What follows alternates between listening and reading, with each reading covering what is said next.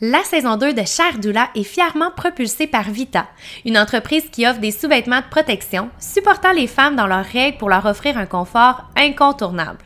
Il y a plusieurs degrés d'absorption, différents modèles pour convenir à tous les besoins, sont sans odeur, antibactériens, en plus d'être bons pour l'environnement et ton portefeuille. Utilise le code promo VAL15 pour 15% de rabais sur tes achats et tu peux tout retrouver dans la description de l'épisode. Bonne découverte! Bienvenue sur le podcast Cher Doula.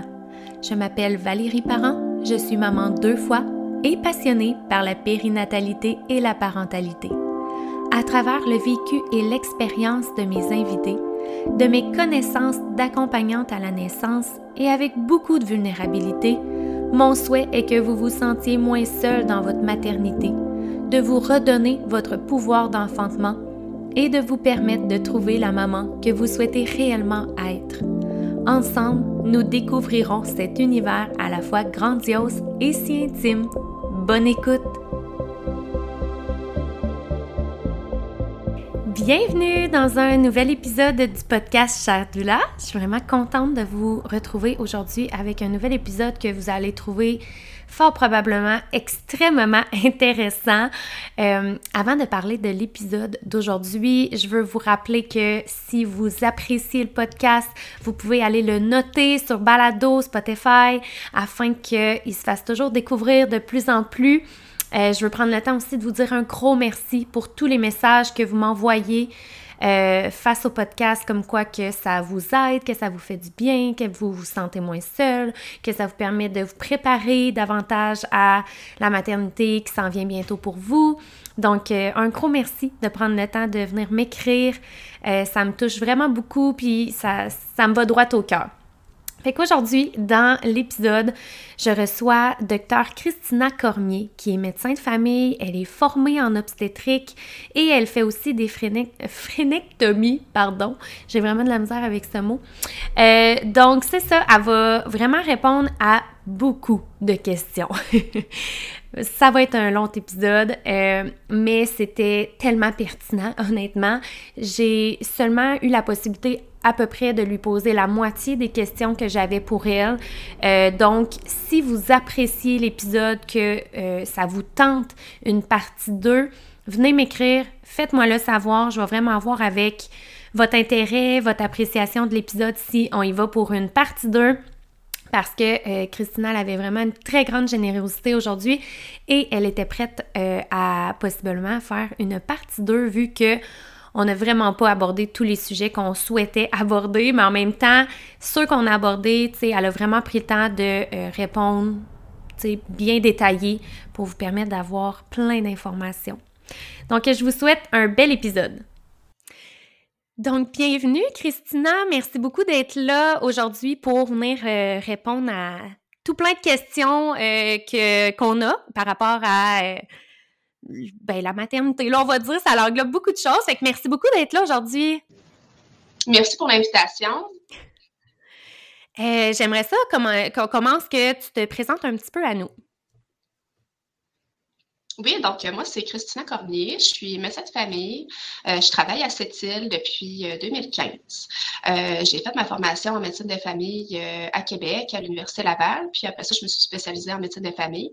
Donc, c'est ça, je travaille depuis 2015. Puis j'ai une petite spécialisation en obstétrique. Donc, je fais beaucoup de médecine générale, mais je fais aussi beaucoup de suivi de grossesse, des gardes à la salle d'accouchement, puis beaucoup de suivi aussi de le, après, là, des enfants 0 0-5 ans, puis ensuite je les suis, là, évidemment, là, euh, jusqu'à l'adolescence, c'est suivi postpartum et tout ça.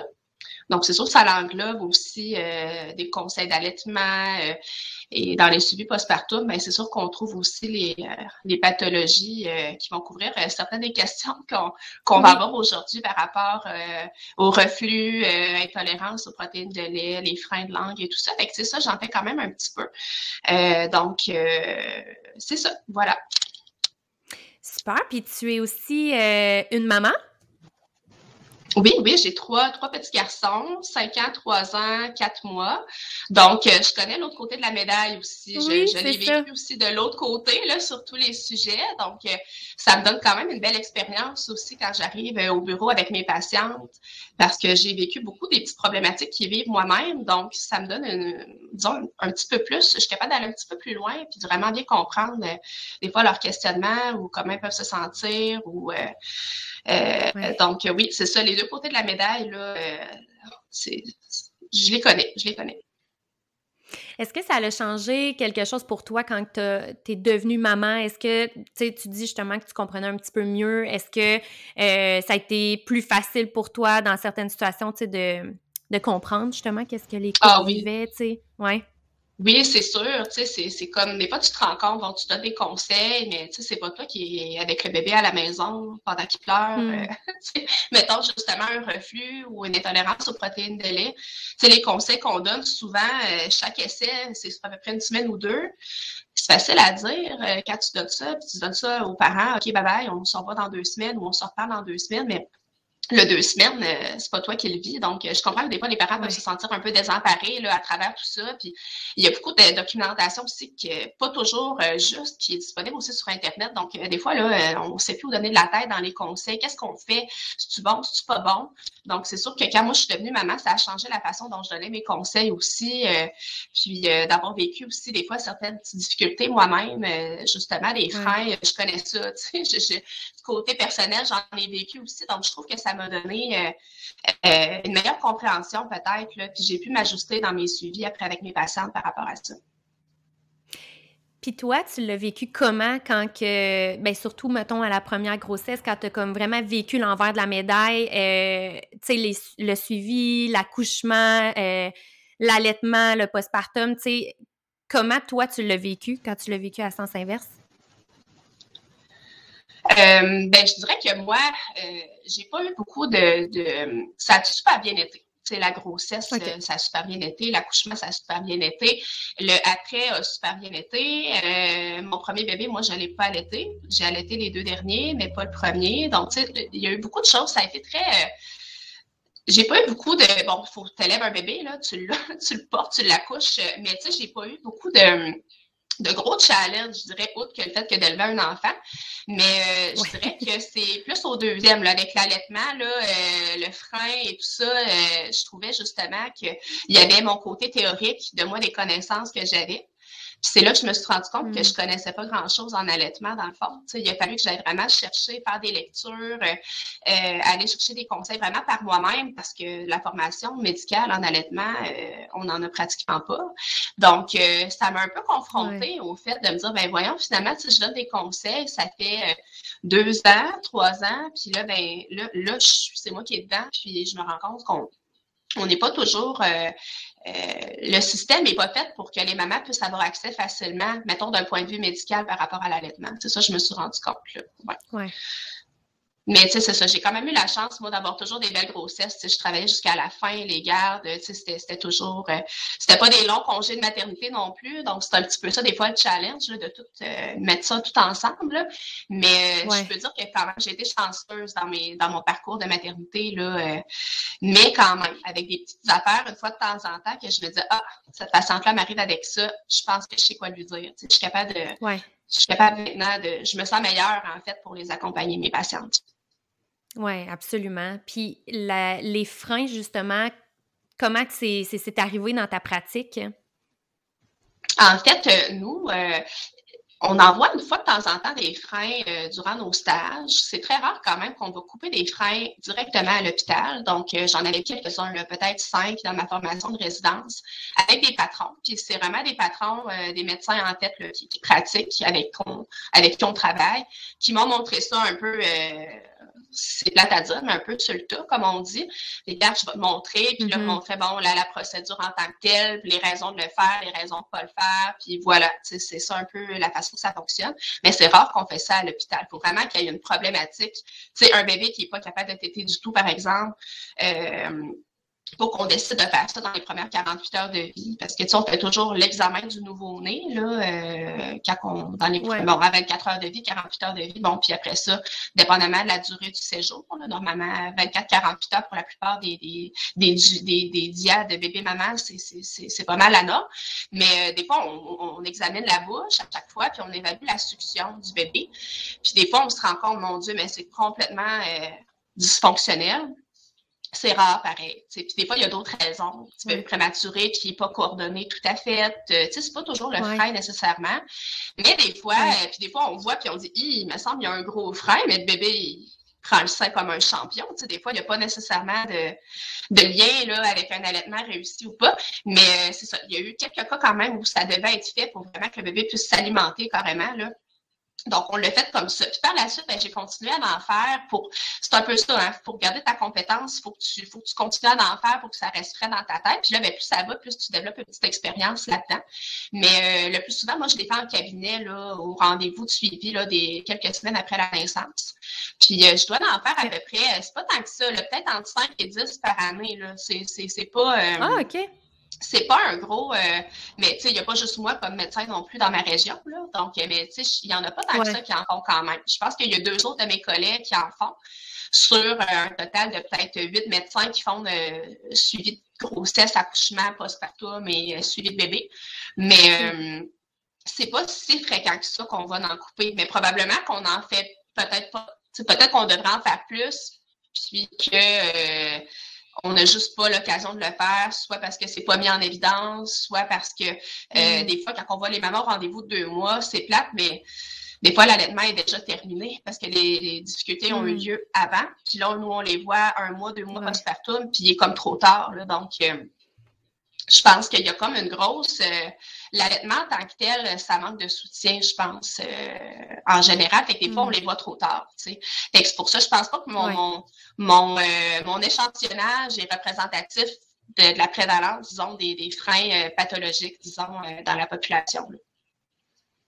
Oui, puis on va en reparler du frein parce que c'est ça, on, j'ai eu mm-hmm. des questions par rapport à ça avant qu'on embarque dans les questions que j'ai reçues, j'aimerais ça que tu me dises si est-ce qu'il y a une chose, tu sais, une, une grande désinformation en lien avec euh, que ce soit grossesse, accouchement, allaitement, postpartum, peu importe, que, euh, que tu aimerais apporter leur juste? Y a-t-il une affaire que tu te dis, oh mon Dieu, ça, je suis comme, je suis plus capable de l'entendre?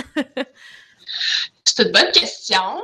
Euh, mais je pense qu'il y a des choses dans, dans les questions que tu m'as mentionnées qu'on aurait aujourd'hui. Il y a des choses quand même que je vois euh, que, que l'information est pas tout à fait. Ben, en fait, je pense que c'est plus la communication. C'est comme on dit au début, des fois, c'est mm. plus des, un manque de communication entre le médecin et la patiente qui fait que oups, c'est peut-être la patiente, elle ne sait pas trop pourquoi l'intervention lui est proposée ou est faite. Puis, En fait, c'est juste comme une mauvaise communication, selon moi, qui fait que c'est pas clair. Puis il faut que ce soit clair absolument. Mais il y a deux, trois petites choses dans les sujets que tu m'as mentionnés que ça serait ça un peu que j'aurais eu tendance à, disons, à aborder spontanément, mais on va en parler. Oui, c'est ça. Parfait. Oui, c'est ça. J'ai reçu vraiment beaucoup de questions. Fait qu'on on va essayer de, de toutes les aborder, tout dépendamment comment que, comment que ça va avec le temps. Euh, fait qu'allons-y. Euh, on va commencer avec les questions qui ont un lien avec la grossesse. Euh, on m'avait demandé comment ça fonctionne pour organiser vos suivis de grossesse euh, parce que chaque médecin fait ça vraiment de façon complètement différente là, tu sais, fait qu'est-ce qu'il y a des barèmes où vous y allez comme avec qu'est-ce que vous souhaitez faire, euh, tu sais, il y en a qui vont qui vont être euh, plus suivis un peu par l'infirmière, puis des fois voir le médecin, versus il y en a qui vont toujours voir le médecin. Il y en a qui vont euh, se faire suivre en postpartum par leur médecin, d'autres pas vraiment. Il y en a qui vont prendre les, les bébés aussi après, d'autres que non. Fait que, tu sais, euh, c'est comment mm-hmm. ça fonctionne pour organiser les suivis? Mais en fait, tu as raison de dire que c'est vraiment différent d'une région à l'autre. par exemple, dans les grands centres, je pense que les patientes sont vraiment suivies par euh, soit leur médecin de famille ou leur gynécologue, puis c'est toujours avec la même personne ou, ou pratiquement, puis euh, ça va selon les disponibilités du médecin. il y a des médecins euh, qui sont disponibles en tout temps pour accoucher leurs propres patients. Donc, tu sais, ça, c'est ça, c'est une façon de fonctionner. par contre, quand ton médecin n'est pas disponible, ben, tu n'as comme pas de t'as comme pas de backup. Tu sais, donc, ça te prend un médecin qui est ultra disponible si c'est la façon de fonctionner. Nous, la façon qu'on est qu'on fonctionne ici, c'est qu'on est on est jumelés, en fait. On est, on est huit à faire euh, des suivis de grossesse, ça d'accouchement et tout ça. Euh, du côté des médecins de famille, là, on a des gynécologues aussi, mais mettons du côté de la médecine familiale. Puis, en fait, on est, on est tous ensemble. Donc, on suit nos patientes nous-mêmes jusqu'à 36 semaines. Puis, à partir du moment qu'on atteint 36 semaines, là où les suivis sont à toutes les semaines, normalement, euh, là, c'est la personne qui commence la semaine de garde qui voit les patientes au bureau. OK. Donc, euh, c'est toujours la même personne qui va voir euh, tout le bassin de grossesse 36 semaines et plus. Donc, au moins, les patientes, si ce n'est pas leur médecin qui est de garde au moment où elles mm. accouchent, ben, ils vont avoir vu le médecin qui commence la semaine et il va avoir un premier contact avec cette personne-là. Des fois, on, on, la semaine en deux. Donc, il y a quelqu'un qui fait le premier bout de la semaine, l'autre qui fait le deuxième bout de la semaine.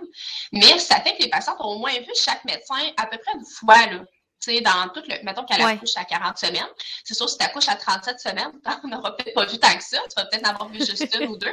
Mais euh, normalement, ça permet que les, les, les patients ne sont pas, tombent pas avec quelqu'un qu'elles ne connaissent pas du tout habituellement. Hmm. Euh, pour, pour ça, puis nous, ça nous permet de connaître les patientes. Avec la patiente qui a une particularité, euh, je ne sais pas moi, euh, une prééclampsie ou un diabète de grossesse, on est capable déjà de les, les un peu les. Moi, je leur mets une petite étoile à côté de leur nom. je me dis, OK, elle, ça se peut qu'elle vienne. Ah, elle, va falloir prévoir. Bon, on parlait de déclenchement. Elle, ça, ça s'en vient. on est pas capable d'organiser un peu notre semaine. Puis les patients qui ont vraiment des particularités, comme des fois, malheureusement, il y a des bébés avec des petites malformations, des choses comme ça, des choses qu'on est capable d'accoucher ici à cette île. évidemment, les, les, grosses choses sont transférées à Québec pour l'accouchement, mais ici, quand même, il y a des, il y a des petites anomalies quand même qu'on se permet de suivre jusqu'au bout ici. Mais là, tu es capable de dire, oh, elle, euh, elle, on sait, ah, elle, elle a saigné beaucoup la première fois. On va se préparer pour cette fois-ci au cas où est-ce que ça arriverait, tu sais, des choses comme ça. Donc, euh, ça nous permet de connaître tout le monde. Mais j'aime vraiment ça, la façon que ça fonctionne, parce que justement, si j'accouche une patiente qui n'était pas la mienne, ben je l'ai déjà vue au moins une fois, puis le contact est fait. Tu sais, c'est déjà euh, ça. une petite relation de confiance qui commence à s'établir déjà habituellement. Mais c'est très différent. Fait pas vraiment de... que ça fonctionne. Non, c'est ça. Puis euh, ça peut très arriver euh, fréquemment en ville, justement. Les médecins sont de garde 24 heures à la fois. Tu comme nous, c'est quelques jours à la fois. On est en région, par exemple. Donc, on en a quand même un peu moins. c'est plus, c'est, plus facile à faire sur un point de vue de logistique, d'horaire, euh, vie familiale. Mais en ville, c'est 24 heures à la fois. Donc, c'est sûr, ça fait beaucoup de roulement. Donc, des fois, les patients, le médecin, ils n'ont jamais vu, puis ça peut aller vite, ou même des fois, si ça te prend tu commences ton travail dans l'après-midi, tu accouches le lendemain matin, ben, tu vas en avoir vu deux. sais. Donc, euh, c'est très, très, très variable d'un endroit à l'autre. Je ne pourrais pas dire dans, dans la région où est-ce que vous êtes, vous, en ce moment, euh, ça fonctionne comment. C'est très, très, très variable. Ouais. Fait que c'est vraiment selon les régions, qu'est-ce que vous décidez de faire euh, ensemble, les médecins, ouais. que ça fonctionne dans le fond? Exactement. Exactement. ça fait qu'on n'est pas de garde tout le temps pour nos propres patientes ici. Là. Donc, comme je disais, c'est chacun notre tour d'être de garde. Donc là, tu es de garde, tu, tu, accouches les patientes qui sont dues pour accoucher dans cette période-là. Donc, ça se peut que tu aies zéro tes propres patientes à toi. Mais c'est un choix qu'on a fait pour avoir une certaine qualité de vie parce que sinon, il faudrait être de garde tout le hmm. temps, tout le temps. Puis avec une vie familiale, euh, c'est pas mal incompatible. ça ça fonctionne pas. Euh. Puis avec aussi les autres tâches à faire. Là. Donc, mettons, tu pratiques en cabinet, tu pratiques aussi à l'hôpital, tu fais d'autres choses. Mettons, tu fais de l'urgence, tu fais. Ben là, si tu te gardes tout le temps pour tes patientes, c'est très difficile de faire autre chose aussi euh, dans les tâches euh, médicales à faire. Mm. Ah oui, absolument. OK, super. Ça répond bien à la question. Euh, j'avais reçu la question aussi, la pertinence de peser une femme. J'aimerais que tu nous parles de pendant la grossesse, mais aussi en postnatal. Tu sais, pourquoi qu'au suivi en postnatal, les femmes sont pesées? Tu sais, à, quoi ça sert concrètement? En fait, euh, pour les peser, euh, ce qu'on regarde, c'est en fait, c'est sûr qu'une femme qui a une prise de poids euh, très accélérée, ça va la mettre un petit peu plus à risque de diabète de grossesse, c'est sûr. Et bon, d'avoir ce qui vient avec un diabète de grossesse. Donc, les traitements pour le diabète de grossesse, les suivis plus intensifiés avec le diabète de grossesse, puis le déclenchement aussi qui peut venir avec le diabète de grossesse. Donc ça, ça peut aider à, à disons, donner des conseils, si on peut dire, pour, euh, ça dépend. Si la femme euh, je sais pas moi, là, des, des nausées matinales et, ou des nausées euh, toute la journée, tout le temps, puis la seule chose qui rentre, c'est du pain, puis du salé, puis du... Mais il faut que tu survives, là. c'est pas moi qui va te dire euh, arrête de faire ça. à un moment donné, c'est une question, il faut que tu passes à travers tes journées aussi. Mais mettons quelqu'un, justement, qui, qui, qui euh, bouge plus, qui, qui, qui mange plus qu'à sa faim, euh, qui choisit pas toujours des bons aliments. Euh, puis là, je parle toujours, là, c'est, c'est rare pareil, là, qu'on va vraiment dire, ben là, il faudrait vraiment que tu fasses attention. C'est très rare pour ma part que, que je vais faire ça. Ça augmente aussi le risque de prééclampsie des femmes qui ont des, des, prises de poids euh, très accélérées mais grosso modo, c'est plus euh, l'augmentation à chaque, bon, ça dépend. Au début, les suivis sont à aux quatre semaines, ensuite une certaine période aux deux semaines, etc. Mais on compare plus l'augmentation d'une fois à l'autre. Donc, justement, une patiente en fin de grossesse qui est super enflée, euh, qui prend 10 livres dans sa semaine, tu vas te dire, Oups, elle, euh, je vais peut-être la surveiller pour une prééclampsie, justement. C'est comme pas normal comme mm-hmm. prise de poids. C'est beaucoup de, probablement de rétention d'eau. En fait, c'est probablement pas du gras qu'elle a pris, c'est probablement de la rétention d'eau. Y a-t-il quelque chose qui s'en vient? Y a-t-il quelque chose qui nous pend au bout du nez? On va peut-être resserrer un peu la surveillance chez cette femme-là.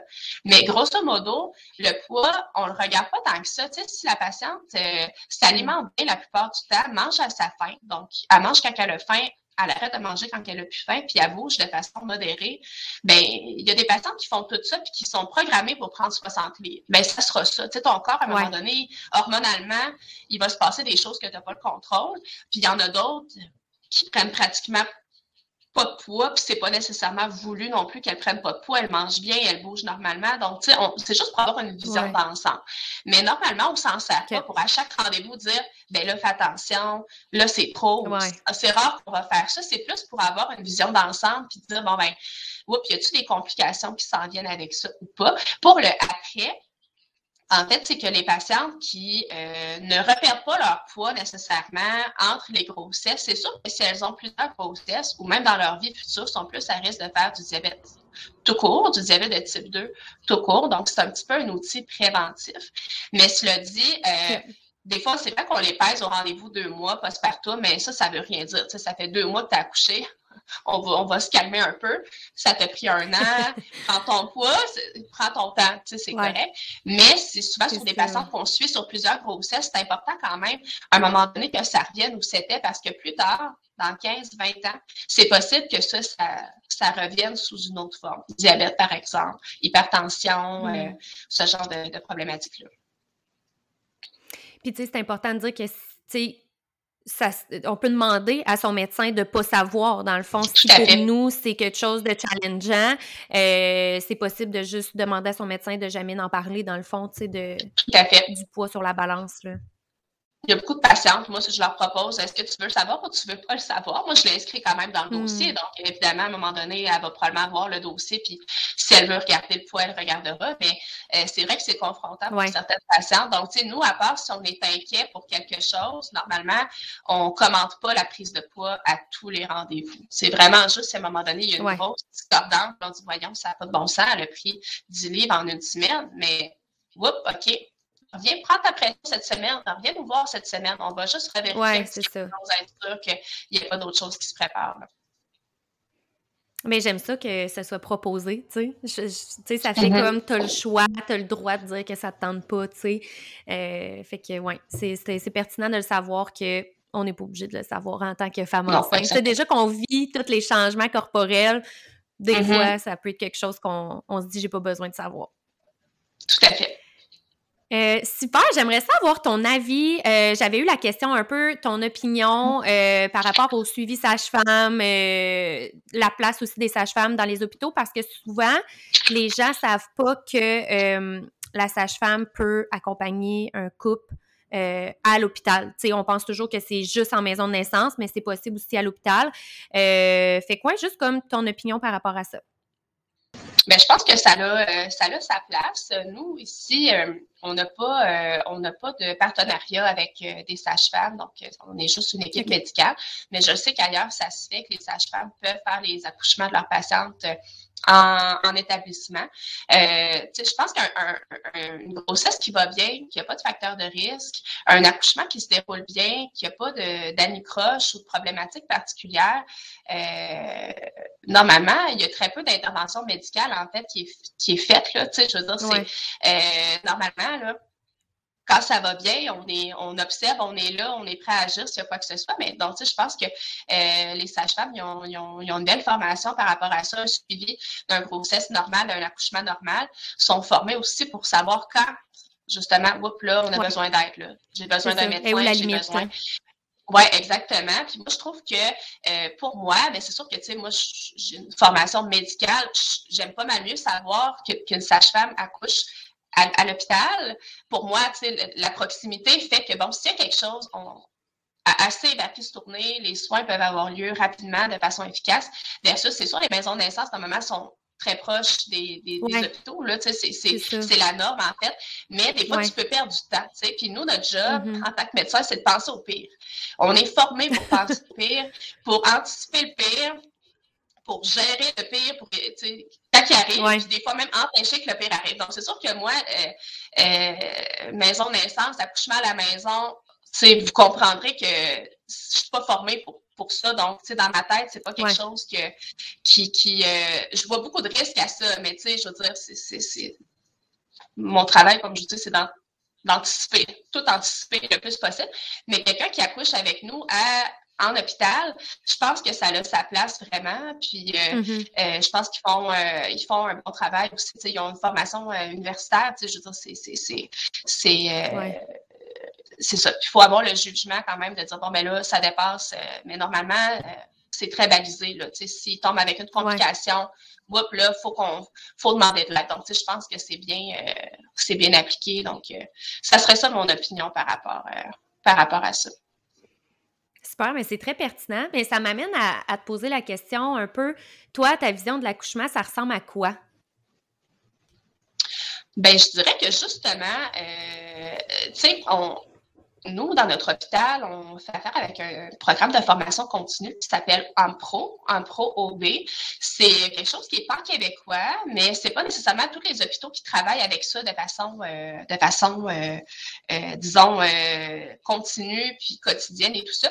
Mais en fait, le principe de ça, c'est de vraiment accompagner les, les, patientes selon les dernières recommandations médicales qui existent, mais aussi en, en pesant le pour et le contre de chaque intervention. Donc, ça, ça t'amène vraiment à avoir une réflexion euh, ce que je fais là, c'est-tu vraiment médicalement indiqué ou pas? Donc, ça, normalement, là, 90% du temps, là, un accouchement, ça va bien se passer. Les complications de mm-hmm. toutes sortes, c'est à peu près 10% des accouchements, pour vous donner une idée. Donc, 90% du temps, normalement, on fait, ben pas qu'on fait pas grand chose, mais tu sais, on va, on va accompagner le couple, on va accompagner la maman, le papa ou la conjointe, peu importe. Puis, on ne fait pas tant d'interventions que ça, normalement. Puis ce programme-là, ça mm-hmm. nous aide vraiment à garder ça en tête parce que toute intervention qu'on peut faire peut en amener une autre, puis une autre, puis une autre. Puis ça, même si c'est notre travail, on est très conscient de ça. Donc, euh, un travail qui, qui, évolue super bien, euh, des bonnes contractions fortes, une patiente que son col dilate. Normalement, euh, je n'irais pas crever les os à cette patiente-là. Ça avance, ça va mm-hmm. bien je n'ai pas aucune indication d'intervenir. Par contre, là, si, mm. bon, le travail, c'est très long, donc là, on parle qu'il n'y a pas de dilatation de col sur plusieurs heures, euh, ou encore que le cœur du bébé commence à être moins bon, puis là, on me dit, ouais, ben là, il faudrait peut-être que ça accélère. On n'est pas, on n'est pas dans une césarienne, mais là, il faut que le travail avance si on veut qu'elle accouche pendant que le bébé se fatigue. C'est là, c'est une indication. Là, oui, on va peut-être aller crever la poche des autres pour accélérer les choses un petit peu. Mais, tu ça garde en tête que toute intervention, il faut que tu aies une raison pour la faire. Donc, pour moi, 90% du temps, mm. l'accouchement, je vois ça comme quelque chose, euh, c'est un continuum on est là, on est là pour intervenir, mais si on n'a pas de raison d'intervenir, normalement, on n'intervient pas. Euh, ouais je dirais que c'est pas mal ça. Puis, en fait, ici, autant les médecins de famille que les gynécologues adhèrent à ça. Donc, c'est toute intervention qui est proposée, mm. normalement, c'est parce qu'il y a une raison. Euh, puis ça, c'est peu importe. Ça va être l'avento, ça va être le forceps, euh, la césarienne aussi. Il n'y a pas de césarienne euh, mm-hmm. qui se fait pour le fun dans la vie. tu sais, je veux dire, c'est pas parce qu'on trouve que c'est trop long que ça ne nous tente plus. C'est parce que là, on est rendu là. Il y a des choses qui se sont produites qui fait qu'on pense à ça. Puis médicalement parlant. Super intéressant. Pour vrai, euh, je, ouais, je trouve ça très intéressant. J'aimerais ça que tu me parles de euh, le vaccin de la coqueluche. C'est une question que j'ai reçue. Euh, est-ce qu'il est important dans toutes les régions? pourquoi que, les recommandations par rapport à ça, c'est un peu flou, parce que même moi qui est dans la même région que tu sais, que ma, belle-sœur, là, qu'on on, s'était vraiment pas fait dire la même chose. Donc, grossesse, c'était vraiment quand même assez rapproché. Puis, euh, tu sais, c'est comme un peu flou des fois par rapport à ça. Mm-hmm. En fait, le vaccin de la coqueluche, euh, c'est quelque chose qui est devenu proposé. En fait, il faut proposer systématiquement à toutes les femmes depuis 2018. C'est une recommandation de la Société des obstétriciens et gynécologues du Canada depuis 2018 de le proposer systématiquement. Donc, évidemment, c'est pas obligatoire, mais on en parle avec toutes les patientes autour de 26 semaines à peu près.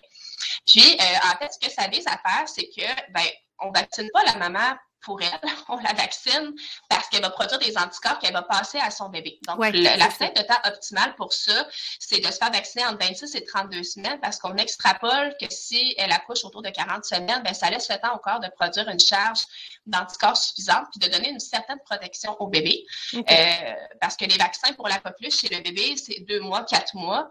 Puis évidemment, ben, c'est pas il n'est pas protégé tant qu'il n'a pas eu son vaccin de quatre mois. Là, donc, tant qu'il n'a pas eu la, les deux vaccins. Donc, ça vient le protéger durant la période 0-2 mois, disons, le temps que les premiers vaccins puissent se donner.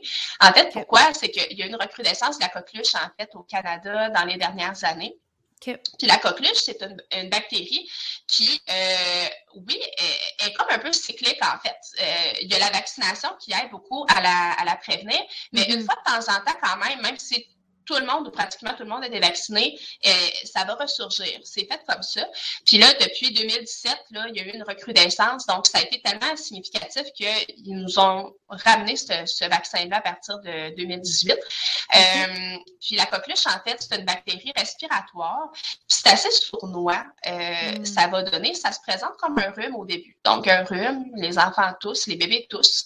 Euh, S'il y en a d'autres dans la famille qui l'ont, tout le monde tous coule du nez. Au début, ça a l'air d'être un rhume bien normal. Puis là, à un moment donné, au bout d'une semaine ou deux, ça va donner des quêtes de tout.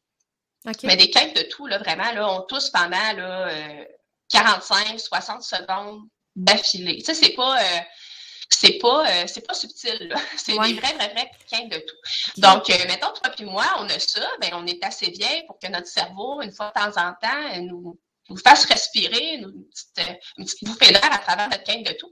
Mais un petit bébé de 0-2 mois, là, qui est encore un peu incoordonné au niveau de ses fonctions, hmm. euh, ben, ce qu'il va faire, c'est qu'il ne respirera pas durant sa quinte de tout, puis là, son taux de saturation va diminuer.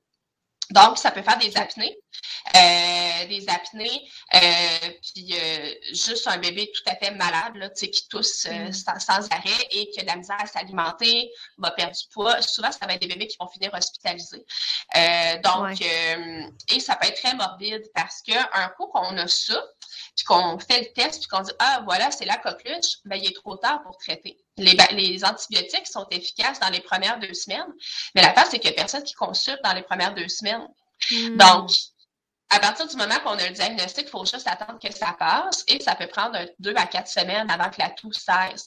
Oh, Donc, c'est des très longues hospitalisations. Mm. On va traiter, en fait, le bébé et sa famille pareil parce que ça va quand même limiter la contagion. Donc, tu sais, qu'il y ait d'autres gens dans la famille qui soient infectés puis qui continuent le cycle de propagation. Mais c'est comme un peu, euh, on se sent super impuissant quand on a un bébé comme ça qui est hospitalisé parce qu'on fait juste un traitement de support.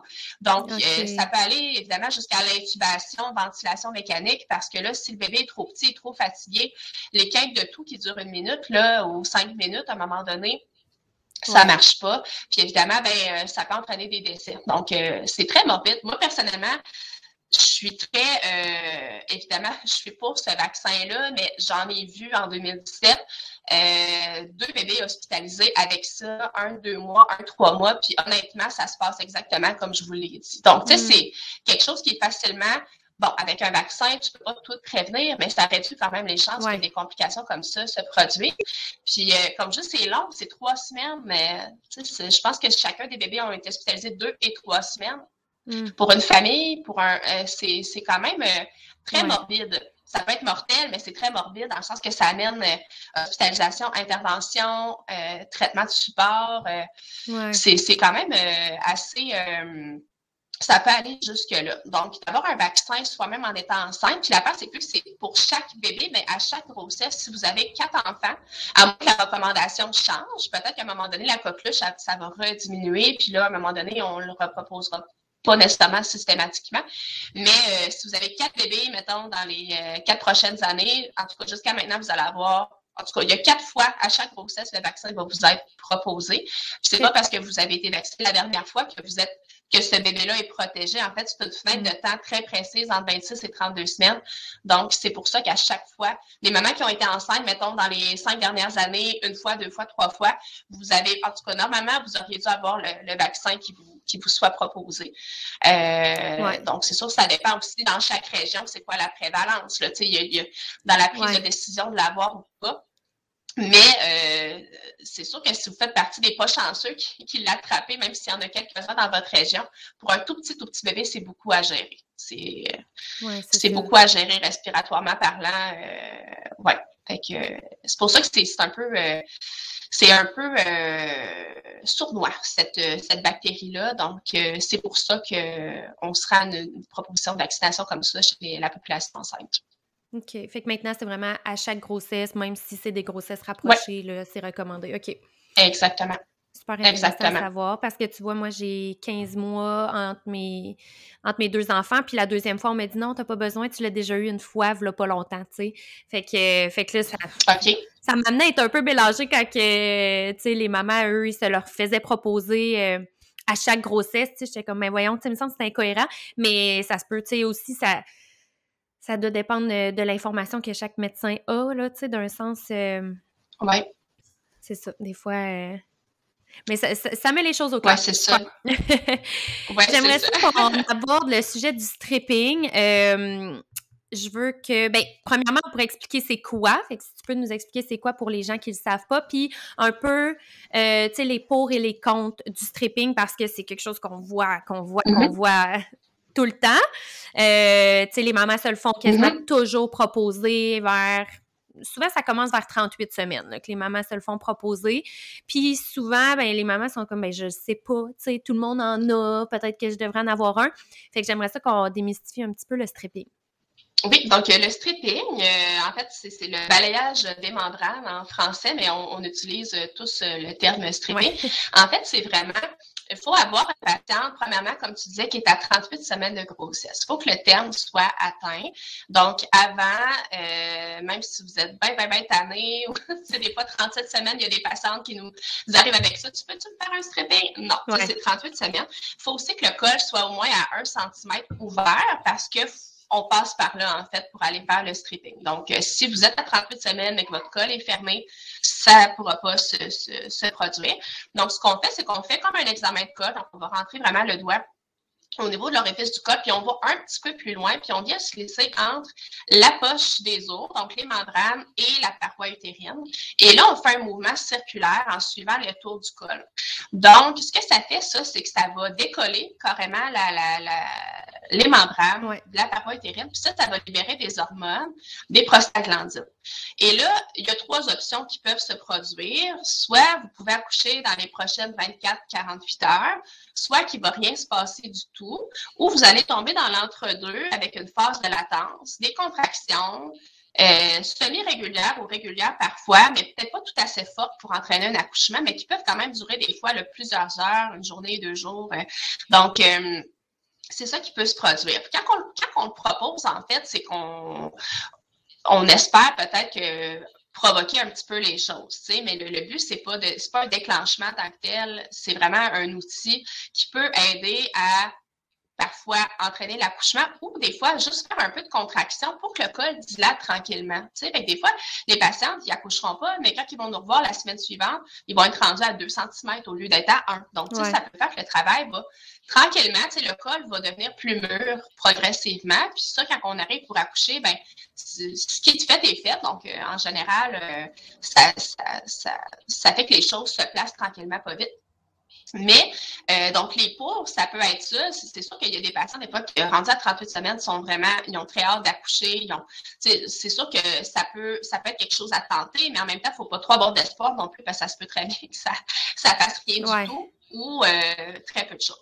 Euh, donc, les pour, ça pourrait être ça. Les pour aussi, moi, ce que je trouve le, le, plus, ou ce que là, je veux vraiment plus le proposer aux patientes, c'est vraiment quand on commence à dépasser la date. Mm-hmm. Là, on est à 40 semaines, on approche la, 40, la 41e semaine, parce que là, peut-être qu'on peut se sauver d'un déclenchement avec le stripping, parce que là, on, la grossesse est à terme, on a même dépassé un peu la date du terme, et là, ben, peut-être que cette petite euh, intervention-là peut faire qu'on va s'en sauver d'autres aussi. Peut-être pas, mais peut-être que oui. Donc, moi, souvent rendu là, si le col est ouvert, là, je vais peut-être le proposer aux patients, mais c'est toujours sur une base volontaire et faut l'expliquer parce que ça fait mal. Oui, oui, oui. Faut, le dire ce qu'on va faire.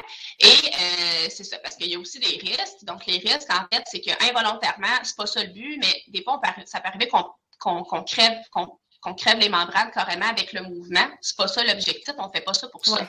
Mais des fois, avec le balayage, si c'est fait assez vigoureusement, ou des fois, il y a des patientes qu'on examine, puis les membranes sont bombantes, bombantes, c'est presque sur le bord d'éclater. Puis là, whoop, un faux mouvement ou quelque chose comme ça, ça peut éclater. Donc, euh, ben, éclater, je, le, mot est fort, ça peut percer, disons. Euh, ça peut percer, c'est pas ça l'objectif. On ne fait pas ça pour ça, Mais il faut savoir quand même que ça peut arriver. Donc, euh, ça se peut que whoop, l'accouchement arrive plus, plus rapidement que prévu. Donc, si c'est une patiente qui, tu sais, qu'elle n'est pas, pas encore tannée, euh, elle, ne veut pas nécessairement de stripping, elle veut pas. C'est mieux de s'abstenir parce qu'il peut se passer toutes sortes de choses. C'est peu fréquent, je le dis, là, le fait de crever les membranes en faisant ce geste-là, mais c'est pas possible. Oui, mais j'avais jamais entendu ça, fait que. Quand on le propose. Moi, j'avais jamais entendu ça. Oui, c'est. Ça doit pas être. Euh, J'ai des collègues à qui c'est arrivé, là. Ouais, non, ça n'arrive pas si souvent, mais euh, ça nous met devant le fait accompli. Là, il n'y a pas le choix de se passer quelque chose après. Ouais. Mais c'est ça. Donc, euh, ça, puis souvent, des fois, ben, l'inconvénient aussi, c'est que ça peut vous donner des contractions, mais pas vous faire accoucher ou vous faire une phase de latence très, très longue. La phase de latence, en fait, c'est le, moment où est-ce que vous faites votre 0 à 4 cm des contractions qui peuvent parfois être régulières. Là. Des fois, c'est aux cinq minutes assez intense, mais que le col ne bouge pas. Et si votre col ne bouge pas, euh, l'hôpital, ils, vont peut-être vous examiner, vous donner un petit quelque chose pour la douleur, mais on ne garde pas les patients s'il n'y a pas de changement de cas. nous, tant qu'il n'y a pas de travail actif, on ne garde pas de patients parce que c'est prouvé vraiment que ça augmente le risque d'intervention. Oui d'intervention de, de, de, notre part, alors qu'il n'y aurait peut-être pas d'indication. Donc, euh, souvent, le temps qu'il n'y a pas de travail actif, euh, nous, on, retourne les patientes à la maison, mais tu sais, si ça dure 24, 48 heures, euh, ça peut être ça peut être très, très, très désagréable et surtout très fatigant. Oui. Vous allez arriver pour accoucher, mettons finalement vous accouchez au bout de ces 24 heures-là, vous partez un petit peu avec une prise en moins parce que vous êtes vous, vous avez l'impression d'être en travail depuis déjà 24 heures, mais nous, on vous dit, ben, votre cas ne change pas, madame. Mm. C'est pas encore du vrai travail. Donc là, quand le vrai travail arrive, c'est, euh, il en reste beaucoup à faire encore. Oui, c'est ça. Donc, euh, c'est ça. C'est une phase de latence vraiment là, euh, très forte. Euh, médicalement parlant, après 24 heures, on peut, euh, on peut intervenir. là, ça peut être une, ça peut être une indication de faire vraiment un déclenchement de travail mm. parce que là, on ne laissera pas la patiente contracter comme ça pendant euh, quatre jours de temps. L'utérus va se fatiguer, la patiente va se fatiguer, ça ne marche pas. Mais des fois, c'est que c'est un 48 heures parce que, je dis 48 heures parce que des fois, au début, le premier 24 heures, c'est aux 10 minutes, C'est pas si fort. C'est pas si pire que ça. Mais là, le 24 heures d'après, là, elle est aux 5 minutes, puis là, ça. Mais là, le 48 heures total, là, il est très pénible pour la patiente. Donc, c'est pour ça que je dis, la première option, on accouche dans le 24 heures. Troisième option, euh, il ne se passe rien du tout, mais l'option entre les deux n'est pas nécessairement euh, intéressante non plus mm-hmm. selon comment chaque personne va, va, le vivre. Là. Donc, c'est pas si euh, anodin que ça comme, comme intervention. Moi, comme je dis, la façon que je le vois, où est-ce que là, genre, tu sais, souvent, j'attends que les patientes m'en parlent. Mm-hmm. Euh, puis, euh, je, leur, je, leur, donne des explications, tout ça. La plupart du temps, la plupart en veulent, par exemple. Mais il y en a des fois que ça les fait Ah non, je vais attendre, je vais attendre la semaine prochaine ou on, on, verra comment, comment ça se passe. Mais vraiment, c'est sûr que quand on commence à dépasser la date, puisque là, on a 41 semaines qui arrivent, ça peut être un, un bon entre-deux parfois parce que des fois, on ne voit même pas l'étape suivante. L'accouchement se produit. Puis, euh, en même temps, moi, je trouve ça dur de savoir est-ce que la patiente était programmée pour accoucher cette journée-là de toute façon ou c'est vraiment le stripping qui, a fait que ça s'est passé. En vrai, c'est un petit peu dur de le savoir aussi. Euh, c'est sûr que la patiente qu'on fait le stripping qui se met à contracter en, directement dans le bureau puis qu'elle accouche dans le 24 heures, OK, c'est probablement le stripping. Mais celle qui commence à contracter la journée suivante, hmm. on ne sait pas en vrai. c'est ça. Ça? C'est-tu pas ça? Donc, il y a quand même beaucoup de zones grises avec, euh, avec le stripping quand même sur, euh, sur l'issue et la façon dont ça peut se passer.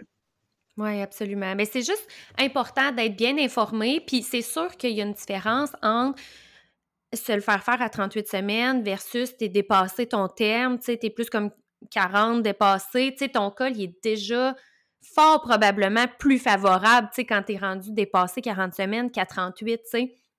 Parce que, euh, tu sais, de moi, de ce que je vois, tu pourrais me confirmer toi, mais tu sais, c'est sûr que les phases de latence très longues, très intenses, tu sais, qui, qui mènent comme à pas grand-chose, vont être plus fréquentes quand c'est avant le 40 semaines qu'après, tu sais.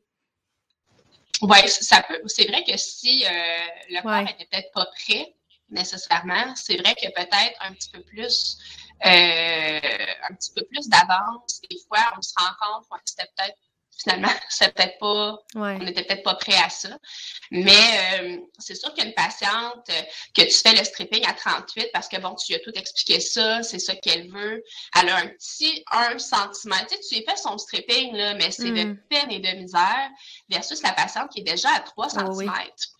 Euh, puis que la poche des os, comme je te dis, est bonbon, bonbon, puis tu te dis, ah, il y a probablement un accouchement qui est imminent, tu sais, de toute façon. Euh, il y a quand même une différence dans le col. Puis euh, là où je suis moins d'accord, c'est des fois à 40 semaines, 41 semaines, c'est pas toutes les patientes que le col est, favorable non hmm. plus. des fois, il y en a que c'est encore très protégé. Il n'y a, pas grand-chose qui se passe à ce niveau-là. Donc, malgré ça, des fois, il faut qu'on fasse mûrir le col quand même si jamais on sera à un déclenchement. Puis en même temps, ben, l'examen de col aussi, ça veut tellement rien dire. Euh, il y a des patients, des fois, qu'on voit, sont à 4 cm à 36 semaines, puis on va les déclencher pareil à 41 semaines parce qu'il ne se passe plus rien. Puis il y en a d'autres qu'on voit le matin au bureau, c'est fermé, euh, c'est le col est long, il est postérieur, puis on les voit dans la nuit, puis ils rentrent en travail spontané, puis ils accouchent. Donc, tu sais, c'est pas un bon prédicteur non plus de quand est-ce que ça va se produire. Mais euh, ouais, c'est ça. Fait que le stripping, même chose. Ça peut être un outil, mais c'est pas euh, c'est pas nécessairement pour tout le monde. Là. Moi, je pense ni à toutes hmm. les. C'est pas systématique non plus à 38 semaines qu'il faut absolument avoir un stripping. non, euh, c'est ça, c'est ça. Ouais. Puis vous avez le droit de le refuser tout à fait. si votre médecin vous le propose, vous avez le droit d'attendre. Moi, ce que je dis souvent à mes patients, c'est tu vas accoucher avec ou sans stripping. Tu vas finir par accoucher que je t'en fasse ça ou que je t'en fasse pas. Fait que là, il faut juste décider, tu veux-tu essayer que ça se passe maintenant ou pas? Puis si tu décides d'attendre plus d'être autour de ta date, moi, je pense que c'est bien, bien, bien, bien correct aussi. Mais moi, je dirais, en tout cas, où est-ce que je suis? Euh, les patientes nous arrivent souvent avec ça. Je dirais que 80% des patientes euh, en veulent, mais pour le 20% qui reste, euh, vous êtes tout à fait dans votre droit de, de le refuser. Euh, puis, tu sais, l'important, je pense que c'est de savoir les pour et les contre. Absolument. Puis, tu sais, justement, ça dépend. Un, un, stripping à 38 versus à 40 semaines et 4 jours, ça n'a pas la même c'est pas la même chose, ouais, là, Qu'à 41 semaines non plus, tu sais, c'est ça. Parfait. Je veux qu'on aborde le sujet du diabète. J'ai eu des questions par rapport à ça. Euh, un peu, euh, tu sais, si tu peux nous expliquer la, différence entre les façons un peu de le contrôler. Tu sais, il y en a qui vont réussir à le contrôler juste avec l'alimentation, il y en a d'autres que ça va prendre l'insuline. Puis selon la façon qui est contrôlée, les recommandations, euh, ça ressemble à quoi? Tu sais, parce que quand c'est contrôlé avec l'alimentation, en tout cas, tu pourras me confirmer, là, mais les recommandations permettent de mm-hmm. un petit peu plus loin que s'il y a de l'insuline, fait que démystifier un petit peu tout ça. Tout à fait, c'est une très bonne question. Euh, au niveau du diabète de grossesse, donc normalement, vous allez avoir votre diagnostic euh, bon, euh, suite à vos prises de sang qui se font autour de 28 semaines. Donc, dans la première catégorie, une patiente qui est à la, à la diète. Donc, comment ça, ça fonctionne? En général, quand on a un diagnostic de diabète, ce qu'on va faire, c'est qu'on va vous référer à une infirmière et à une nutritionniste pour toute l'explication qui vient avec ça. Comment se servir du glucomètre, comment, c'est quoi les bons chiffres, c'est quoi les moins bons chiffres, euh, le rôle de l'activité physique là-dedans, le rôle de l'alimentation, puis vraiment vous donner le plus d'outils possible pour, parce qu'en fait, idéalement, si toutes les patientes étaient euh, contrôlées à la diète, ça, nous aussi, ça ferait bien notre, notre bonheur, tu sais, en fait. Mais euh, malheureusement, les hormones jouent beaucoup là-dedans, hmm. donc des fois, il y a des choses qui, qui dépassent. Euh, il y a des patients, des fois, qui sont irréprochables, puis malgré ça, ça va finir avec l'insuline et ça, va être mal contrôlé. Mais c'est ça. Ça commence avec ça. On laisse un deux semaines de décès à diète avec les conseils. Puis en général, tant que les patientes n'ont pas vu la nutritionniste, on en prend puis on en laisse. Parce que si, mettons, ses glycémies sont encore euh, un peu trop hautes, mais qu'elle n'a pas encore eu tout le, disons, l'enseignement nutritionnel, on va laisser encore une petite chance. Euh, mais euh, c'est ça. Avec un deux semaines de prise de glycémie, puis après ça, on regarde c'est quoi les chiffres. si jamais on voit que la, plus de 50% des valeurs sont au-dessus des chiffres euh, qu'on vise. et euh, puis on est très sévère en diabète de grossesse. Les seuils de glycémie visés sont encore plus sévères que dans la population en général. Donc, c'est vraiment pas facile quand même de d'avoir un bon contrôle. Là. Hmm. ça parce qu'il y a des patients des fois qui disent ben je fais tout, je fais tout, puis malgré ça, c'est haut. Mais je sais, rendu là, gars, c'est probablement pas de ta faute, c'est tes hormones, c'est ton placenta, c'est ça, c'est comme ça, il faut faire avec. Mais quand même, le plus possible, si on est capable de garder à la diète. Puis en fait, si la patiente réussit euh, à, garder ça comme ça avec la diète, activité physique et tout ça, euh, on fait quand même deux échos supplémentaires, donc les échos de croissance, euh, puis d'index de liquide, en fait, pour euh, vraiment avoir un approximatif, là, comment ça va la croissance du bébé. Donc, d'habitude, c'est à 32 et 36 semaines. Puis après ça, si ça, c'est beau, puis que le, le contrôle continue à bien aller, la patiente, en général, on va lui permettre de se rendre à terme. Donc, autour de 40 semaines.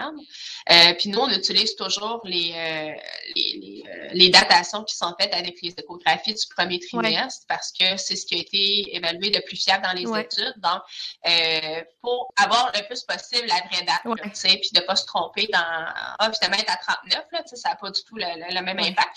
Mais donc, autour de 40 semaines, si à 40 semaines, la patiente n'a pas accouché, par contre, c'est indiqué selon les recommandations de commencer après avoir un déclenchement. Euh, et sinon, je vais vous dire pourquoi après. Sinon, si euh, il y a de l'insuline qui rentre dans le décor, là, souvent c'est parce que, comme je dis, il y a 50% et plus des valeurs qui sont au-dessus de ce qu'on vise. Euh, après quelques semaines, là, qu'on essaie quand même, qu'on donne la chance à la patiente avec l'alimentation, l'exercice physique. Là, c'est, il y a une surveillance accrue quand même qui est faite. Donc, écho de croissance aussi à 32 et 36 semaines, mais à partir de 34-36 semaines, on va avoir en plus des monitorings à toutes les semaines ou à toutes les deux semaines avec euh, des profils biophysiques qu'on appelle. Donc, souvent, les gynécologues vont faire les profils biophysiques avec l'écho de croissance. Le profil biophysique, en fait, c'est qu'on regarde comment va le bébé. Tu sais, y a tous les mouvements respiratoires? Est-ce qu'il bouge? Son liquide est comment? Euh, est-ce que, tu sais, est-ce qu'on a un bébé qui est réactif ou pas, finalement? Euh, et puis, pour le diabète de grossesse avec insuline, c'est 38 semaines. À partir de 38 semaines qu'on va penser à faire un déclenchement.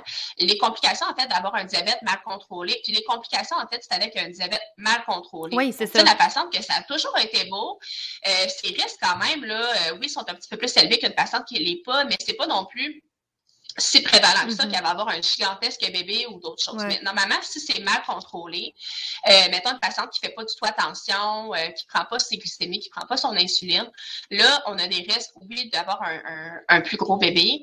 Et là, euh, ce qui peut être difficile, ben, c'est la sortie de ce bébé-là. Donc, on a un risque de trauma, en fait, chez le bébé euh, qui est plus grand. Donc, un risque aussi de dystocie de l'épaule. Et dans nos manœuvres pour gérer la dystocie de l'épaule, ben, il peut y avoir fracture de la fracture des fois du bras à la sortie. Euh, au niveau euh, du plancher pelvien de la maman aussi, bien évidemment, euh, ça, ça, peut amener beaucoup plus de, de, de, traumatisme là, au niveau des tissus dans ce, dans ce coin-là. Euh, peut amener aussi un risque plus grande hémorragie postpartum.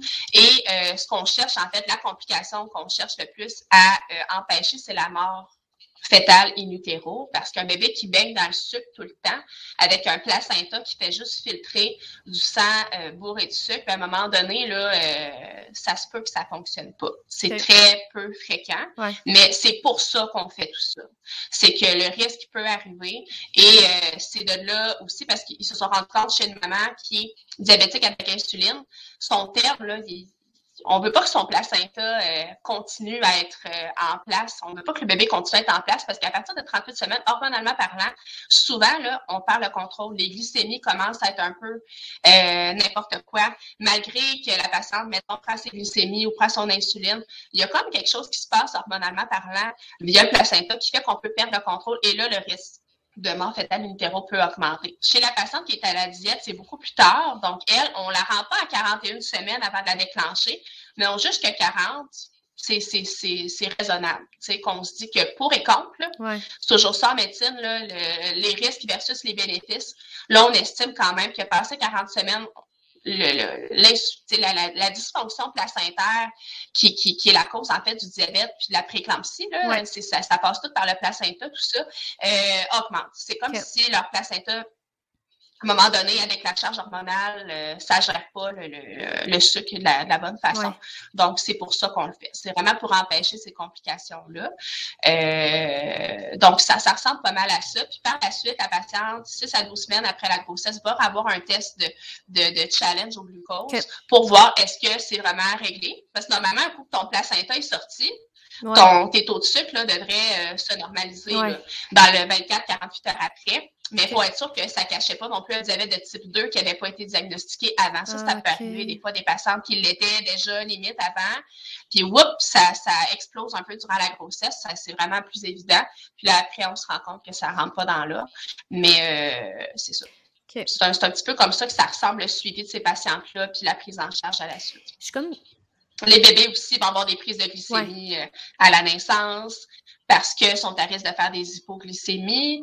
Euh, donc, tu sais, ça, l'amène quand même euh, beaucoup une surveillance là, augmentée. Puis est-ce que c'est vraiment significatif le pourcentage de bébés qui vont naître quand la maman fait du diabète, qui va vraiment être plus gros, tu sais, parce que souvent, c'est comme ce qui est dit, tu sais, que ça que ça peut faire euh, des bébés plus gros, puis c'est quand même un stress qui peut être mis sur les mamans. Euh, les mamans, en général, n'aiment pas se faire dire, tu vas avoir un gros bébé. c'est très rare que les mamans soient mm-hmm. comme, ah, super, je suis vraiment contente. Euh, fait que, tu sais, des fois, ça apporte un petit stress. Est-ce que c'est vraiment significatif, tu sais, que vraiment les bébés vont être considérablement plus gros?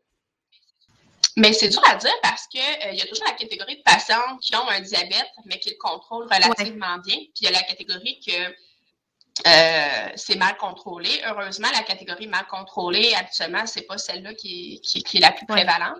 C'est sûr que mal contrôlé, euh, ça peut vraiment augmenter quand même là, des bébés là, qui vont aller chercher 4 kilos. Là, on est dans les 9, 10, 11, 12 livres.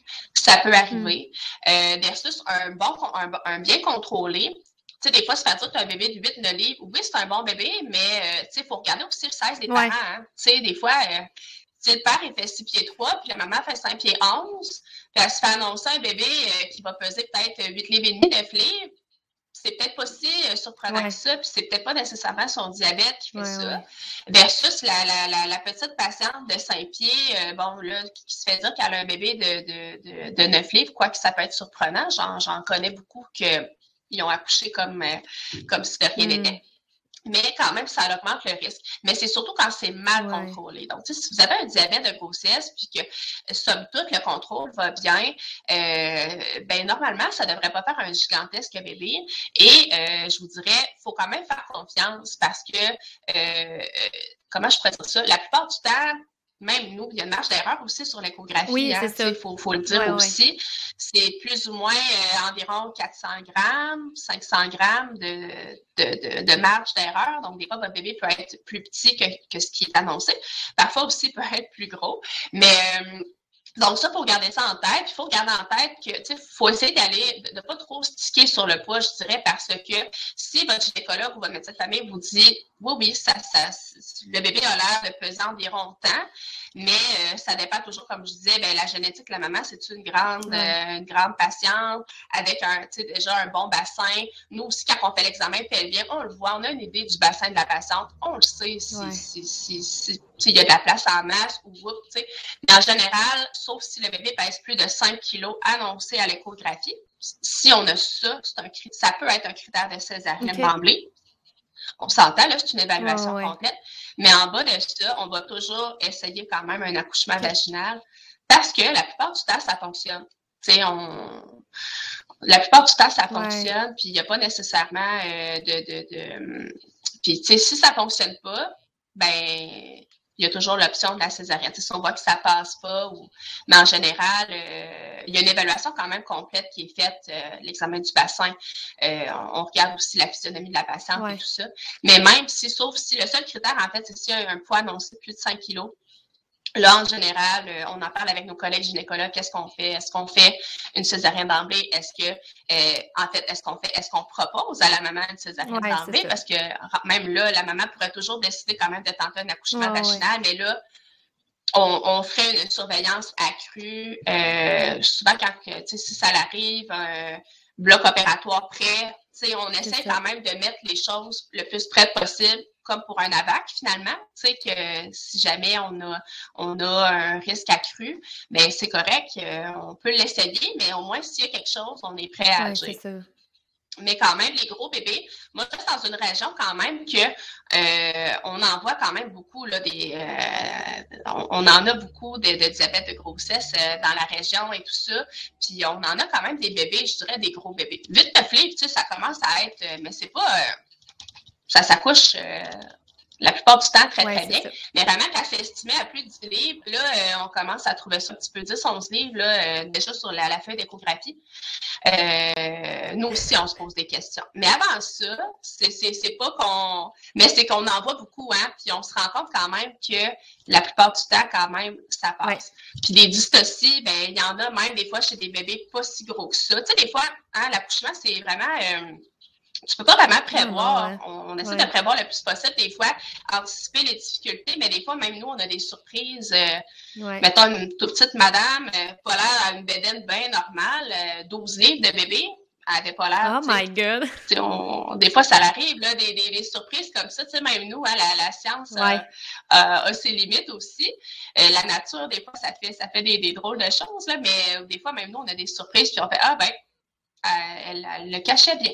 ça, c'est ça. des fois, des tout petites patientes, on dit, il me semble, elle a une bonne bédaine, ça va dessus, euh, mais on laisse toujours la chance au coureur, mm-hmm. toujours, toujours. Puis là, c'est sûr, si ça va moins bien, on agit, là, ou on propose autre chose. Mais, tu sais, des fois, c'est surprenant, là, quand même, là, le corps humain, là. Euh, donc, euh, je dirais pas avoir peur, sais, je dirais de faire confiance, en fait. si on vous dit, non, c'est correct, on, on essaye un accouchement vaginal, c'est comme ça qu'on va l'essayer, c'est comme ça que, ben, tu sais, d'essayer de faire confiance parce que quand même, on en voit beaucoup, là. Euh, euh, les bébés aussi qui dépassent leur date ont tendance à être un petit peu plus gros aussi, tu sais. Mm-hmm, si vous avez un bébé 41 euh, semaines et 3 jours, ben, c'est possible que vous allez chercher le 8 livres et demi, presque 9 livres, parce que là, votre bébé, ben, il a encore eu le temps de, prendre un petit peu de, un petit peu de, poids versus une patiente qui accouche à 38. Ben, c'est ça. Ben, j'ai envie qu'on aille justement à te parler de 41 euh, semaines et 3 jours.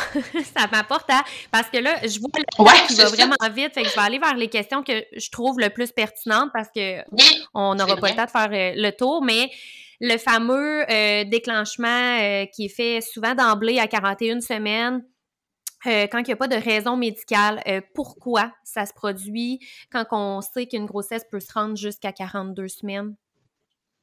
Bien, en fait, la raison médicale, c'est ça. C'est le post-datisme qu'on appelle. Pour nous, ça, c'est une, indication médicale. Quand j'ai commencé en 2015, on se rendait à 42 semaines euh, parce que c'est ce que les études démontraient. Puis qu'après 42 semaines, ben là, le risque de complications, euh, en fait, ce qui peut arriver, ben, c'est justement, bon, euh, euh un placenta, en fait, ce qu'on a peur, c'est que le placenta, à un moment donné, ne mm-hmm. fasse plus sa job. Donc, euh, bébé qui arrête de prendre du poids, du liquide qui commence à diminuer. Donc, on appelle ça un un oligohydramnios, donc c'est la poche de liquide amniotique qui commence à être insuffisante, et euh, ben, la mort in utero aussi. C'est passé 42 semaines, là, on observait que c'était beaucoup plus prévalent, donc c'est pour ça que le chiffre de 42 semaines avait été fixé. Après ça, c'est devenu 48 semaines. Ça, ça s'est produit durant la pandémie. Parce que pour amener une patiente à 42 semaines, quand même, il faut que tu la surveilles. À 41 semaines, normalement, ce qu'on faisait faire, c'était justement euh, un profil biophysique. Donc, on allait s'assurer que le bébé était bien réactif, puis on faisait euh, une mesure de l'index de liquide amniotique qu'on appelle. Donc, ça, c'est comme deux, deux outils qui nous permettent de dire, OK, c'est correct, le bébé, ça va. On est capable de s'amener jusqu'à 42 semaines. Durant la pandémie, ben, les recommandations ont changé. Ça s'est plus amené proche de la 41e semaine parce que, bon, les, statistiques, ben, risque de complications. Puis euh, l'affaire aussi, c'est que des fois, une patiente, ça peut prendre 3-4 jours avant que le déclenchement fonctionne. Hein. Si le col n'est pas favorable, qu'il faut faire maturer le col. Après ça, on start le déclenchement. Après ça, tu sais, des fois, ça se peut que ça prenne plusieurs jours. Et si tu commences à faire ça à 41 semaines et 6 mm-hmm. jours, tu rendu où est-ce que tu ne peux pas te rendre finalement.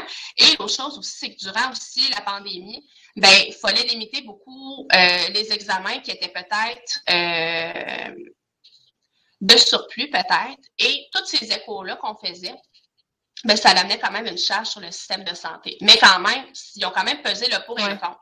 Y a-t-il un risque qu'on amène les patientes plus dans la 41e semaine plutôt qu'attendre à 42? Euh, oui, non. Puis finalement, ben, avec tout ça, ils ont dit non, finalement, on est peut-être mieux de toute façon d'abaisser le seuil un petit peu, considérant que, euh, ben, c'est ça, tu, tu, tu, vas avoir besoin peut-être euh, de plus de temps.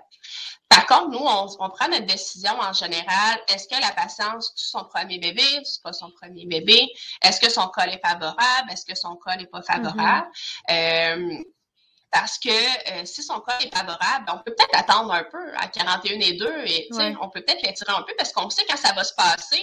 Euh, ça va se passer. On n'a pas deux, trois jours de maturation à faire Oui, c'est ça. Je dis deux, trois jours. Ça peut prendre 24 heures de maturation, puis vous allez être correct, mais des fois, c'est pas le cas. Des fois, ça prend deux, trois jours, puis ça prend absolument un col mûr pour faire un déclenchement, sinon nos risques de réussite euh, sont moins bons. Mm-hmm. Donc, on s'assure que la table est bien mise avant. Donc, ça, c'est sûr qu'on va prendre le temps de faire ça.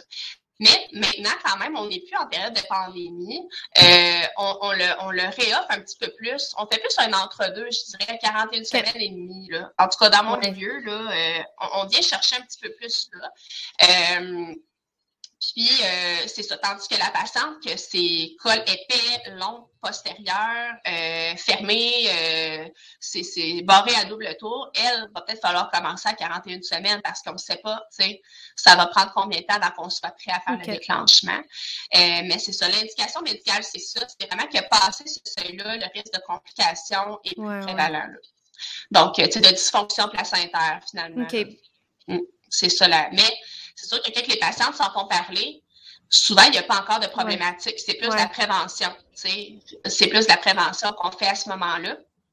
Mais euh, par contre, une patiente qui nous dirait ben non, moi, je préfère attendre, puis qu'on lui a expliqué les pour et les contre, en tout cas, nous, on se permet, on va, on va s'assurer qu'elle ait son échographie, mm-hmm. d'index de liquide, de profil biophysique, mais on peut prendre entente avec elle de faire ça, tu sais, un petit peu plus tard dans la semaine où on se fixe une journée, ben, tu sais, OK, ben, si t'es rendu à 41 et 4, puis c'est pas encore fait, ben là, tu sais, c'est peut-être préférable qu'on commence d'y penser. C'est vrai tout en tenant compte des limites administratives aussi des hôpitaux, parce que, mettons, par chez nous, la fin de semaine, on n'en mm-hmm. fait pas de déclenchement. Donc, tu sais, ton 41 semaines, dépendamment, il tombe où, mais là, tu peux te ramasser à attendre au lundi. Tu sais, c'est, ça fait partie de notre travail aussi de, de, de gérer tout ça.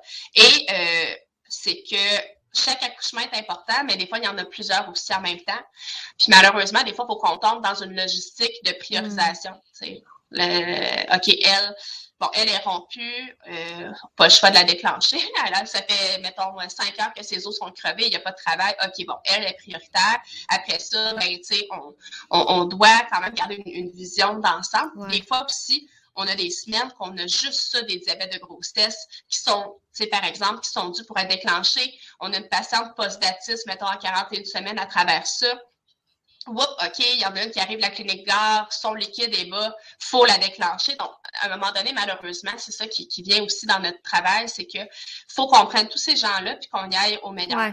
laquelle qu'on fait en premier, laquelle qu'on fait en deuxième, euh, tout en tenant compte des risques de mm-hmm. chacune, des bénéfices de chacune. Pourquoi qu'on, elle, pourquoi qu'on attend, OK, donc elle, c'est ça. C'est un peu euh, de faire de l'agent de circulation. Parfois, euh, parfois tout est vraiment smooth, tout va tranquillement, on a le temps, mais, des fois, c'est un peu ça, la salle d'accouchement. Des fois, tu peux en avoir six en même temps, puis euh, tu fais au meilleur de, de, de, ce que tu peux, puis c'est ça. Mais en général, on essaie quand même que tout soit selon les recommandations. Donc, une patiente qui arriverait à 40 semaines et 6 jours pour se faire déclencher, ça va être non. Mm-hmm. L'indication, c'est 40, plus grand ou égal à 41 semaines.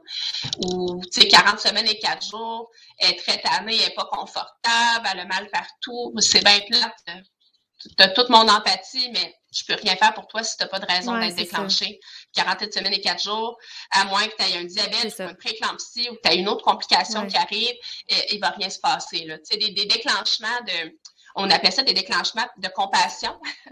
euh, euh, avant, ça se faisait, l'indication médicale n'était pas si claire que ça. On en faisait, ou, mettons, nous, on est plus en région, le conjoint partait travailler euh, hmm. euh, sept jours à l'extérieur ou deux semaines. Mais avant ça, tu sais, ah, ben là, je veux que mon, conjoint soit là, ben OK, tu sais, mais là, encore là, il choisissait, soit il ne faisait pas ça pour tout le monde. Mais maintenant, non, on ne fait plus ça. On ne peut plus faire ça. S'il n'y a pas de recommandation d'indication médicale, on ne peut plus faire ça.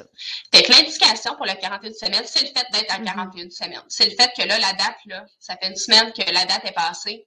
Et là, le reste de complications, il augmente un petit peu à tous les jours. C'est ça le, le, mode de pensée. C'est vraiment une discussion à avoir avec son médecin, tu sais, parce que c'est une décision qui se prend aussi ensemble, tu sais, dans le sens parce que, tu sais, des fois, il y a des mamans qui vont se faire dire, c'est ça, c'est ça, mais au final, c'est vraiment une discussion à avoir, puis de poser des questions, puis de comprendre la situation, puis pourquoi, puis, tu sais, de, de c'est ça, c'est vraiment... Euh, puis au final, tu sais, ça, c'est des, des recommandations, fait que, tu sais, c'est de voir, tu sais, qu'est-ce qui convient le mieux à tout le monde, tu sais, aussi, là, là-dedans, tu sais, Super, c'est vraiment, c'est vraiment super bien expliqué. Puis j'aurais aimé qu'on aborde, ben, tu sais, sans aller peut-être trop dans les détails, juste comme rapidement, parce que euh, c'est une question souvent que les mamans ont, mais les différents types de déclenchement, parce qu'il n'y a pas juste avec euh, l'oxytocine synthétisée euh, directement, là, il y a, a d'autres façons de faire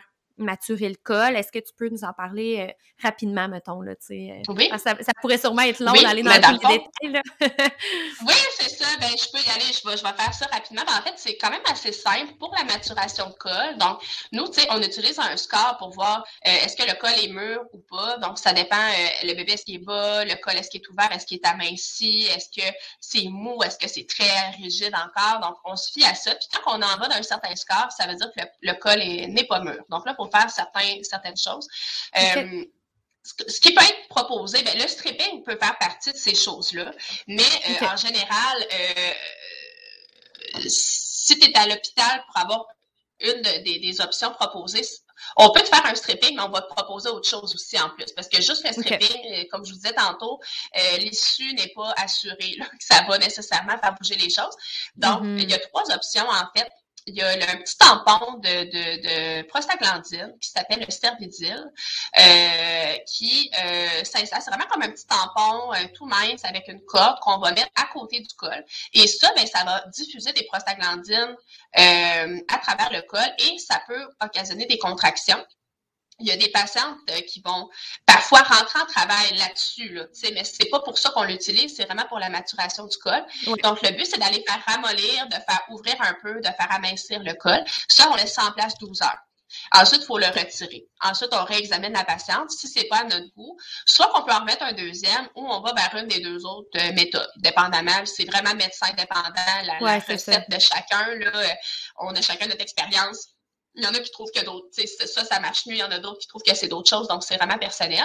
La deuxième option, c'est de prendre des prostaglandines, mais euh, par la bouche, en fait, de prendre un médicament qui n'est pas des prostaglandines, mais un, un, agent qui va faire contracter l'utérus. C'est du, euh, du euh, cytotec, du, pas du cytotec, pardon, du, euh, du mésoprostol. Ça va faire servir à faire contracter l'utérus. Puis, en fait, euh, c'est une dose par la bouche. Pour ça, ça se fait par la bouche aux 4 mm-hmm. heures pendant 24 heures. Puis là, on va on espère avoir des contractions avec ça. L'issue est la même, c'est supposé faire travailler le col ou encore ça peut faire entrer en travail. On peut l'utiliser aussi dans des protocoles de déclenchement, celui-là, carrément. Fait que on peut l'utiliser à deux, deux options. Fait que ça, c'est des méthodes qu'on dit hormonales parce que euh, il y, a comme un agent euh, chimique, si on peut dire, qui agit. Puis la méthode mécanique, c'est le ballonnet. Fait qu'on prend une sonde de, de, de, caoutchouc euh, molle. Ça peut même être des fois des sondes urinaires. Puis on va gonfler le ballonnet à travers le col. L'objectif, c'est quand il est gonflé complètement, ça donne un col à peu près à 3 cm. Et on laisse ça en place jusqu'à temps que ça tombe. En général, on laisse ça en place à peu près un 10-12 heures aussi. Et euh, l'avantage de lui, c'est qu'on peut commencer notre ocytocine avec le ballonnet en place parce que c'est pas hormonal celle-là. Donc, les, mm, les, choses ne s'additionnent pas. Tandis que le premier et le deuxième que je vous ai parlé, il faut avoir une période euh, sans médication avant de commencer notre ocytocine pour pas donner trop de, de, de tonus à l'utérus. Okay. ça, c'est ce qu'on utilise pour faire maturer le col. En général, c'est ces trois options-là. On peut finir à avoir les trois, l'option 1, l'option 2, l'option 3. Comme je vous disais, des fois, ça dure trois jours. Ben, on les fait une par une jusqu'à temps que ça marche, jusqu'à temps que le col soit à notre puis ben, ensuite, le, vrai déclenchement, c'est vraiment les protocoles de cytocine. Donc, il y a différents dosages. Il y a le faible dose, petite dose, haute dose qu'on utilise selon euh, les indications. Euh, ça dépend aussi de votre, condition aussi, là, euh, pourquoi on utilise un pour que l'autre. Des fois, le cervidil chez les patients qui ont des retards de croissance, c'est pas indiqué. Donc, ça se peut qu'il y en ait qu'on ne vous parle pas, dépendamment de mm. votre situation. Mais en général, c'est pas mal ça qui existe, euh, qui va vous être proposé, en tout cas. OK, super. Mais tu sais, ça, ça l'aide. Des fois, les, les, les, mamans, ils n'ont aucune idée, tu sais, qu'il y a différentes options. Fait que c'est super intéressant. ouais. Euh, je suis en train d'essayer de trier un peu les questions, euh, à savoir que je trouve les plus pertinentes, mais j'aimerais quand même qu'on aborde euh, l'utilisation des forceps, ventouses, puis aussi de l'épisiotomie. oui. Parce que, tu sais, l'épisiotomie, tu, pourras me corriger, là, mais les recommandations, c'est vraiment que ça devrait être utilisé que dans certaines situations très particulières. Puis ça devrait être mm-hmm. rare, là, quand même. C'est pas quelque chose qu'on devrait voir très souvent. Tu sais, surtout quand on pense que ça a déjà été systématique, là, que les femmes avaient euh, quasiment toute une épisiotomie. On n'est vraiment plus là, mettons, là. Mais j'aimerais ça qu'on en parle un peu plus euh, par rapport euh, à ça. Mais pour ce qui est de l'épisiotomie, justement, c'est plus recommandé d'emblée depuis maintenant presque une dizaine d'années. par contre, dépendamment de l'expérience de votre médecin. Euh, il y en a qui, ont toujours travaillé avec ça. Là, je parle peut-être pour des médecins avec 25 euh, ans d'expérience. Il y en a qui ont toujours travaillé avec ça euh, et qui peuvent continuer de travailler avec ça, mais normalement, c'est pas supposé. Mm-hmm. on va l'utiliser vraiment là, quand il y a le couronnement de la tête, là, et que là, ça couronne, ça couronne, ça couronne, puis là, il y a des contractions que la patiente la pousse. Donc, on a vraiment l'impression que le périnée est trop solide, puis c'est ce qui empêche euh, la sortie du bébé. Parce que souvent, rendu là, le bébé, à un moment donné, il commence à se sentir à l'étroit. Des fois, on voit sur le moniteur qu'il y a des petites décélérations, là, quand on est vraiment à la toute fin. Donc, euh, si ça se produit ou que ça fait déjà plusieurs contractions puis que ça avance plus, là, on peut se permettre de faire une épisiotomie. Euh, ou encore, c'est fait systématiquement quand on fait, euh, quand on utilise les forceps pour faire de la place encore là. Mm-hmm. Ou encore, s'il y a une dystocie de l'épaule, que l'épaule reste coincée, ben là, il faut faire de la place Là, on va l'utiliser. Mais rendu là, c'est dans des situations euh, d'urgence. Donc, euh, on ne se pose pas la question. Il y a certaines situations que ça va être forcé versus ventouse. Qu'est-ce qui va déterminer euh, l'utilisation d'un de l'autre? Parce que c'est quand même plus majeur l'utilisation des forceps vu que ça, ça, demande vraiment une épisiotomie versus la ventouse. Oui, c'est ça. Puis je voulais dire aussi l'épisiotomie maintenant. Avant, on la faisait médiane, donc c'était vraiment en ligne directe avec l'anus. Puis maintenant, on la fait médio-latéral, donc plus euh, sur le côté. Mettons, si on regarde une horloge vers 4 heures ou 8 euh, heures, parce que si ça continue à déchirer avec la, tête du bébé, ben, il y a beaucoup moins de chances que ça se ramasse à donner une, une déchirure du quatrième degré avec une, une, atteinte de l'anus puis des, des, incontinences et tout ça. Donc, euh, maintenant, on fait ça. Donc, euh, ça protège un petit peu plus le plancher pelvien. Euh, pour la question par rapport aux ventouses forceps, ça dépend. Il y a beaucoup, beaucoup de facteurs en ligne de compte. Les forceps, en général, euh, il n'y a pas beaucoup de médecins de famille qui en utilisent. La plupart d'entre nous, on utilise les ventouses. Et euh, c'est plus les gynécologues obstétriciens qui vont utiliser euh, les, les, les, forceps et les ventouses aussi, là, mais les forceps. je dirais que ce qui va jouer, c'est vraiment la position du bébé c'est vraiment la station du bébé. Est-ce que le bébé est bas hmm. ou il est encore haut? Euh, est-ce que euh, ça dépend de l'expérience aussi de chaque médecin? Il y a des médecins qui ont été formés avec les forceps puis qu'eux sont plus à l'aise avec le forceps qu'avec la ventouse. Donc, l'important, nous, en tant euh, que praticiens, c'est vraiment d'y aller avec la méthode que nous aussi, on est plus à l'aise pour augmenter les chances que ça fonctionne. Si tu utilises un instrument que tu utilises très peu, puis tu le fais pendant une situation de chance, c'est peut-être pas la meilleure idée de, de, de s'essayer. Mais normalement, les gynécologues sont à l'aise avec les deux méthodes. Nous, c'est plus les, euh, les ventouses. Parce que si c'est plus haut, en général, on a besoin au moins d'avoir de l'aide pour être sûr que ce qu'on fait, c'est, est-ce qu'on oh, va avec une ventouse? À ce moment-là, ben, c'est nous qui le faisons. Le gynécologue est à côté et là pour agir s'il y a quoi que ce soit. Mais par exemple, un bébé qui est la maman, mettons, ça fait une heure qu'elle pousse, euh, puis que euh, ça a progressé, mais que c'est encore haut, et que là, on est plus proche d'une sortie par voie vaginale qu'une sortie par césarienne, euh, puis que, euh, tu sais, qu'on pense que ça, ça peut passer finalement. C'est si tu as, justement, euh, je sais pas, moi, la même situation, mais que tu avais un bébé à l'échographie qui t'estimait à 4,5 kg, c'est peut-être pas une bonne idée d'aller essayer de la faire sortir par voie vaginale. Là, tu vas peut-être décider d'aller en césarienne dans okay. Versus un bébé qu'il n'y a pas d'autres facteurs de risque, que tu dis, regarde, tu sais, la position de la tête, des fois, avec le forceps, tu peux tourner un petit peu. Euh, la tête pour la replacer versus la ventouse, tu peux pas faire ça. Donc, euh, ça dépend vraiment de tout ça. Euh, c'est ça. Si jamais euh, c'est très, très bas, ou tu sais que c'est quand même, pour nous, pour faire une ventouse, il faut quand même que le bébé soit à une certaine distance euh, et plus bas. Parce que sinon, là, honnêtement, on, on essaie autre chose. On laisse le soin à la gynécologue de décider si elle fait un forceps ou si elle va césarienne à ce moment-là.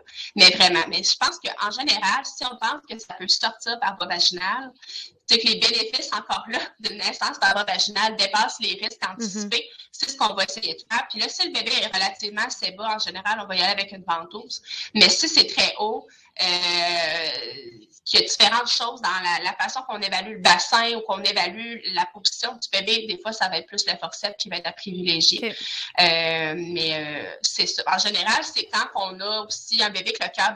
Ouais. Des fois, la poussée vient juste de commencer, puis là, c'est le bébé qui, qui, qui, qui, qui va moins bien. Euh, puis tu te dis, ben voyons, il me semble qu'il y a de la place, on sent que le bébé peut passer, ben là, on va, on va utiliser des instruments en général pour euh, faire naître le bébé plus rapidement pour éviter qu'il y ait des, euh, de l'hypoxie, euh, un manque d'oxygène ou des choses comme ça. Là, Mais euh, c'est ça. Quand ça devient plus, plus difficile à pousser, que ça a de la misère ou que la maman pousse longtemps, est-ce que vous tentez d'autres positions que coucher sur le dos? Parce que on le sait que c'est pas la meilleure position pour l'ouverture du bassin parce que ça, ça referme le bassin de cette position-là. Est-ce que c'est quelque chose que vous tentez avant, mettons, d'aller vers les instruments?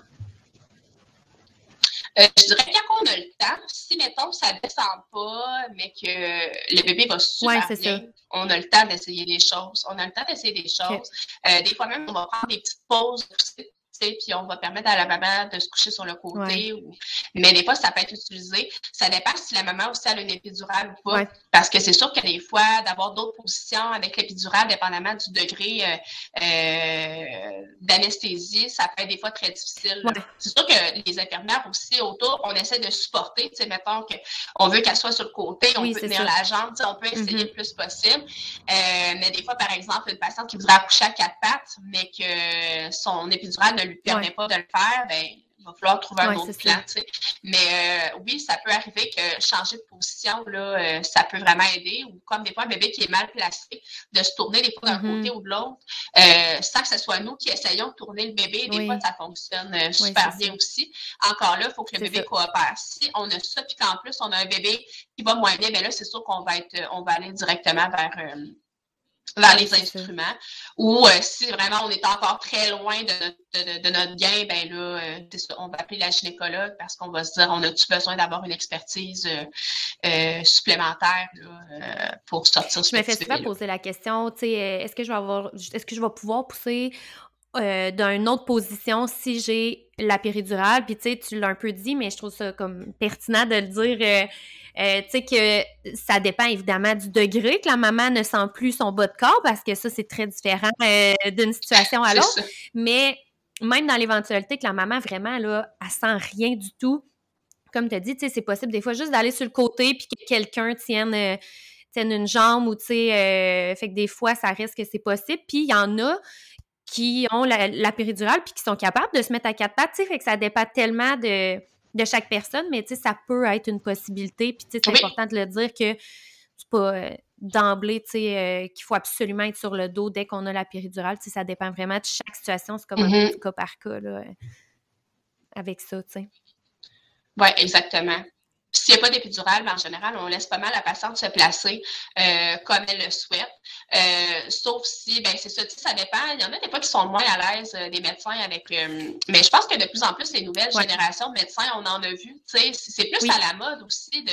Ben, pas à la mode, mais je pense que les patientes seront plus au courant qu'il y a d'autres choses qui existent. Puis on se le fait plus demander Ah, je, peux-tu me mettre sur le côté, je peux-tu me mettre à quatre pattes? Ben moi, j'ai pas de problème avec ça. Si tout le reste est beau, puis que j'ai accès au bébé, je n'ai pas de problème avec ça.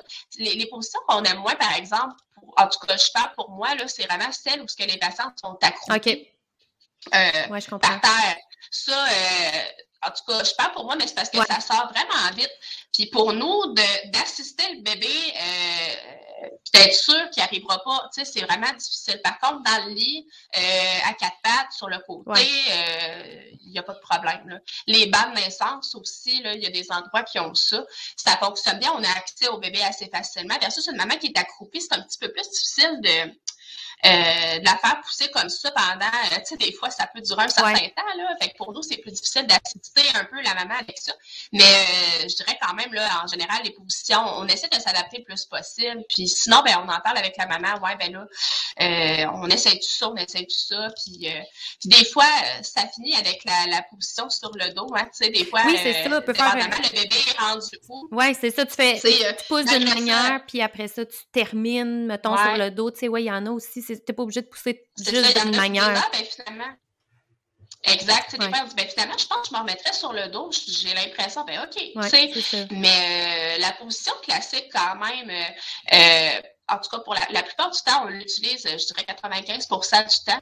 Puis euh, ça, ça fonctionne quand même assez bien. Il y a la méthode aussi de Gasquet. Euh, je ne sais pas si tu connais Bernadette de Gasquet, qui, elle, priorise beaucoup euh, la, poussée avec les genoux. Bon, soit sur le côté ou soit sur le dos, mais les genoux un peu vers l'intérieur. Donc, c'est ça. Mm-hmm.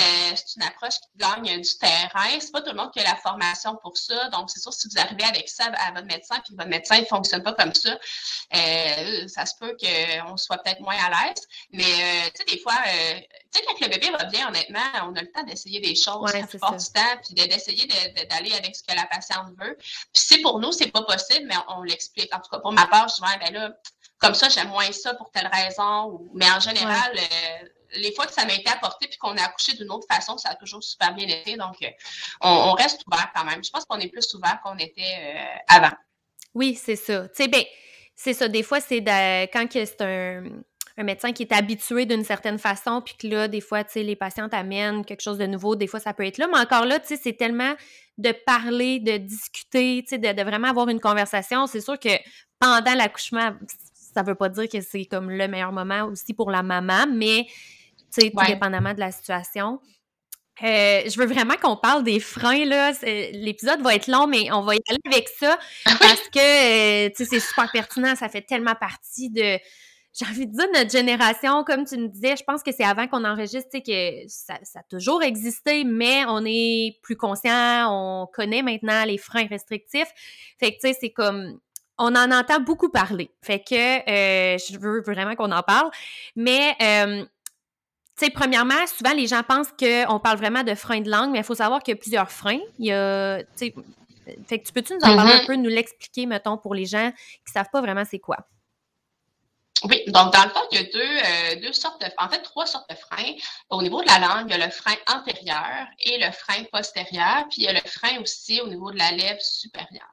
Donc, la lèvre supérieure, c'est assez facile. C'est vraiment entre euh, ben, la lèvre du haut et vient s'attacher très fermement à la gencive.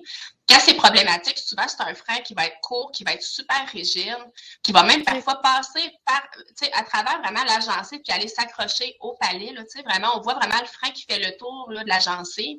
Puis, quand on essaie de retrousser la petite babine, ben ça ne retrousse pas fort fort. Vous pouvez le remarquer que quand vous mettez votre bébé au sein, quand vous mettez votre bébé au sein. Je m'excuse, euh... t'as entendu cogner?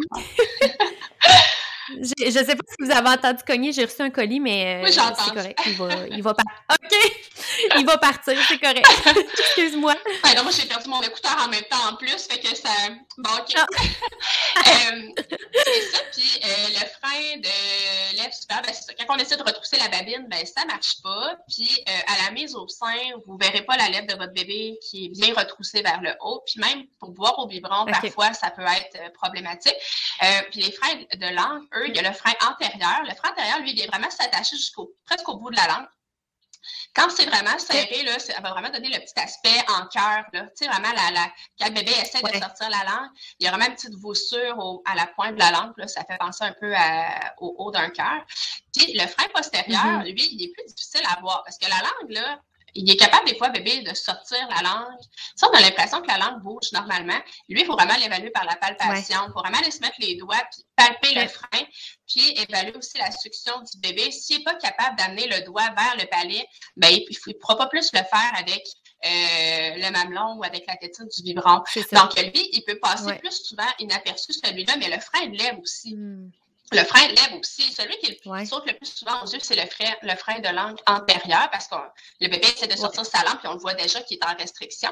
Mais euh, c'est ça, ça peut être vraiment euh, plus subtil dans certains cas. Puis souvent, ben, comme je disais plus tôt dans l'épisode, c'est que euh, il y en a des fois qu'on voit vraiment dès le séjour à la maternité, mais il y en a d'autres qu'on s'en rend compte parce que les mamans ont de la difficulté à l'été. Ou en fait, moi, souvent, quand je vois mes patientes après deux mois, ouais, ben, j'ai arrêté d'allaiter, j'avais pas assez de lait ah, ça, j'aime pas ça quand ils me disent ça, parce que je me dis, ouais, ben peut-être que tu n'en avais pas assez, mais plus probable qu'il se passait quelque chose dans ton allaitement qui faisait que l'extraction du lait n'était pas bonne. Puis souvent, c'est le frein, un, frein en tout cas, un frein quelconque, peu importe lequel, mais des fois, il y en a plusieurs. Tu peux avoir un frein de lèvre avec un frein de langue.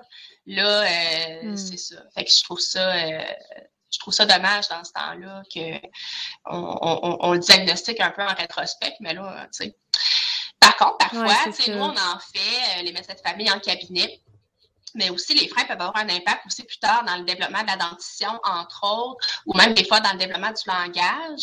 Donc, il y a certains dentistes qui en font des frénectomies. Là, mm-hmm. souvent, l'enfant va être un petit peu plus âgé, puis les ORL aussi en font. Euh, là, ça se fait sous anesthésie générale. Tu sais, bon, euh, il y a des méthodes, il y prise en charge en soi de ce côté-là. Mais c'est ça, il y a d'autres impacts aussi que sur l'alimentation au niveau des freins. Puis c'est qu'on entend tellement d'informations contradictoires par rapport à ça. Tu sais, autant qu'on entend que, plus vite c'est pris en charge, mieux que ça va être, ça va aider pour l'allaitement, puis justement tout ce que tu viens de nommer. Mais on entend aussi que, euh, tu sais, il y en a comme trop qui se font couper, puis que c'est peut-être même pas nécessaire, puis que, tu sais, mm-hmm. c'est difficile de trouver de l'information juste ou, tu sais, qui, qui, est vraiment comme claire par rapport au sujet. C'est, on dirait que c'est beaucoup aussi selon la personne avec qui on en parle, tu sais, le professionnel, euh, on dirait que les avis sont très contradictoires. Fait que tu dirais quoi, mettons, aux parents, tu sais, qui savent plus où s'enligner avec ça? Bien, je dirais que, euh, bon, dans un monde idéal, on aurait des cliniques d'allaitement avec des professionnels disponibles en tout temps pour euh, faire des évaluations, tu sais, que ça soit euh, une semaine après la naissance, deux semaines, un mois, mm-hmm. parce que euh, c'est là que ça se passe en général, qu'on se rend compte qu'il y a quelque chose qui ne marche pas. Euh, le classique, je dirais, là, c'est vraiment, bon, au début, bon, mettons qu'on prend maman qui allait, elle a sa montée laiteuse, elle a beaucoup de lait au début. Fait que, tu sais, là, un bébé qui boit mal au début, ça paraît pas tant que ça parce qu'il y a plus de lait, euh, produit en général plus de lait que ce que le bébé va prendre. Donc, en général, on s'en rend pas trop compte. Puis là, à un moment donné, ben, à force de pas tout aller chercher, pas faire une extraction qui est efficace, ben là, le corps, lui, qu'est-ce qu'il fait? S'il y a un surplus? Ben, il va diminuer le surplus. Donc, en général, trois, quatre semaines après la naissance, c'est là que ça commence à être moins bon parce que là, le corps s'est ajusté. Il y a peut-être même une baisse de production qui est associée avec une mère qui a encore mal au mamelon la plupart du temps, avec des gerçures. Hmm. Puis que là, au début, ben, elle s'inquiète pas trop parce qu'elle se dit, ben, euh, ça va, ça va sûrement passer, c'est temporaire et tout ça. Euh, donc, en général, trois, quatre semaines après la naissance, moi, je trouve que c'est là qu'il devrait avoir des gens disponibles pour ça. Moi, des fois, je, je, Mm. j'avertis les patientes quand je vois qu'ils ont peut-être un début de frein ou quelque chose comme ça dès la maternité, mais je leur dis on fait rien tout de suite parce que si ton bébé boit bien puis tu ramasses de lait puis je touche pas à ça, on touche pas à ça du tout, du tout, du tout. Mais si mm-hmm. semaine 3, 4, tu te rends compte que telle, telle, telle affaire, prends rendez-vous avec ton médecin. Mais moi, ça m'arrive aussi des fois de voir des patientes de d'autres médecins euh, pour la même raison, faire une évaluation de phrénectomie. Là, ça m'est arrivé peut-être deux, trois fois cette année. Là. Euh, mais euh, vraiment dire quoi surveiller. Je leur dis précisément quoi surveiller. Si ça n'arrive pas, ça n'arrive pas. Puis des fois, ils sont pas sûrs, ils viennent voir, ah non, finalement, non, moi je pense que ça va, ton bébé prend du poids, euh, t'as plus mal au mm. sein, il s'est ajusté parce que beaucoup, si à un moment donné, la musculature, le bébé peut compenser son frein, puis ça peut super bien aller quand même. Donc, faut pas agir trop vite parce que des fois, oui, c'est vrai qu'il doit en avoir euh, qui sont faits euh, de façon très précoce. Vraiment, là où on va le faire très tôt, c'est quand le bébé est complètement incapable presque de s'alimenter parce que là, euh, il sait pas quoi faire de sa bouche ou la langue est pas. Mais encore là, il faut faire mm. attention. Si c'est un petit prématuré qui est encore pas tout à fait coordonné dans ses mouvements, est-ce que justement, euh, c'est un bébé de maman diabétique qui a fait un épisode d'hypo, puis là, il est pas encore euh, tout à fait euh, à son tonus optimal. Donc, tu sais, il y a beaucoup de choses qui rentrent en ligne de compte. Mais je pense que normalement, on devrait être capable d'avoir un service qui, qui, qui, est offert. Mais pour ça, ça prend des ressources, ça prend des infirmières pour faire ces cliniques-là, ça prend euh, des médecins qui sont libérés de leurs autres activités pour faire ça. Hein. Tu sais, c'est comme un peu, il y a tellement de demandes partout qu'à un moment donné, malheureusement, c'est pas priorisé. Euh, mais c'est ça, c'est ça que je dirais qui fait que moi, je trouve que c'est souvent, entre la semaine 2 et la semaine 4, là, il y a quelque chose qui se passe en général que là, on fait, OK, ça peut. Euh, même les reflux, hein, ils disent qu'il y a beaucoup, il y a des études qui sont parues mm. récemment que des freins, euh, tu sais, une succion dysfonctionnelle, les bébés avalent plus d'air et ont tendance à faire plus de reflux. De reflux. Puis mm. qu'en corrigeant le frein, ben, ça a réglé la problématique de reflux pour certains bébés. Donc, ça, ça va vraiment euh, loin, mais c'est vraiment cas par cas. Je pense que ça prend vraiment, il faut avoir un, quelques semaines, je pense, de, de, de, de, de, recul, en fait, pour dire est-ce que c'est une intervention euh, qui est vraiment indiquée ou pas? Encore là, risque-bénéfice, y a plus de risques que de bénéfices, on ne le fait pas. Quoique c'est quelque chose qui est assez bien toléré en général, là, mais tu sais, vraiment, c'est quand même une intervention. Donc, avant de le proposer, il faut vraiment être sûr que c'est ça qu'on pense qui va régler le problème. Oui, c'est ça. C'est d'essayer de trouver quelqu'un qui peut nous aider avec ça. Fait que, de poser la question à savoir, qui, qui peut euh, aider euh, en lien avec les freins, puis vraiment d'avoir quelqu'un qui, qui s'y connaît sur le sujet parce que c'est vraiment pas évident. Là. Moi, j'en vois des couples qui sont comme vraiment mélangés, ils savent pas quoi faire avec ça, ils se font dire quelque chose d'un bord, d'autres choses de l'autre bord. Fait que, à un moment donné, ça devient difficile à... Mais, tu sais c'est sûr qu'une maman qui allait, c'est un bon guide là, à savoir euh, qu'est-ce qui se passe au niveau des freins. sais, comme tu dis, c'est ça arrive que des bébés vont avoir des freins puis que l'allaitement va bien, mais c'est quand même fréquent que ça va affecter l'allaitement. C'est un bon indicatif. Là. Oui, c'est ça. des fois, vous avez, euh, que le bébé va bien, mais que c'est vous qui, qui, qui, a, des complications, des, des, des, canaux qui sont toujours bloqués, toujours au même endroit. En fait, souvent, mettons par exemple le frein de lèvres, là, souvent les canaux, là, ça va être vraiment les canaux au niveau du sein, selon la position du bébé, qui sont vraiment vis-à-vis la lèvre, des mastites à répétition. Euh, tu sais, des fois, ça peut être des choses comme ça. Ça peut être vraiment inconfortable aussi pour la maman. ou ah encore des boires qui sont interminables. Tu sais, un bébé qui mm. boit une heure à la fois, même rendu à un mois de vie, c'est pas supposé. Tu sais, au début, oui, ou lors des poussées de croissance, oui, ou les tétés groupées, oui. Mais quand c'est ça votre quotidien, votre bébé boit une heure de temps, puis qu'il boit deux heures, ça commence à être tu sais, il y a quelque chose qui se passe, là. il n'est pas efficace. Ça cache quelque chose. Il y a quelque chose. Même des fois, un biberon, ça. prend 45 minutes à donner. Euh, puis, normalement, le bébé avec la tétine nouveau-né, c'est supposé être correct. Là. Vous n'êtes pas obligé d'aller augmenter la, le débit de la tétine euh, à deux semaines de vie, vous allez créer d'autres choses, vous allez créer du reflux parce que le bébé va prendre trop de lait. Donc, en général, la tétine nouveau-né, voyons, tu sais, 45 minutes, un bébé biberon, encore là, c'est long. C'est à une semaine de vie, ça se peut parce qu'encore là, ils sont en apprentissage. Mais euh, c'est ça. ça, montre qu'il y a une petite dysfonction à quelque part. Mais si vous, ça vous convient, si mettons c'est juste ça, que le bébé pourrait pendant une heure, puis qu'il n'y a rien d'autre, puis que vous, ça vous convient, ben c'est correct. Ça ne veut pas dire qu'il faut qu'on aille le couper.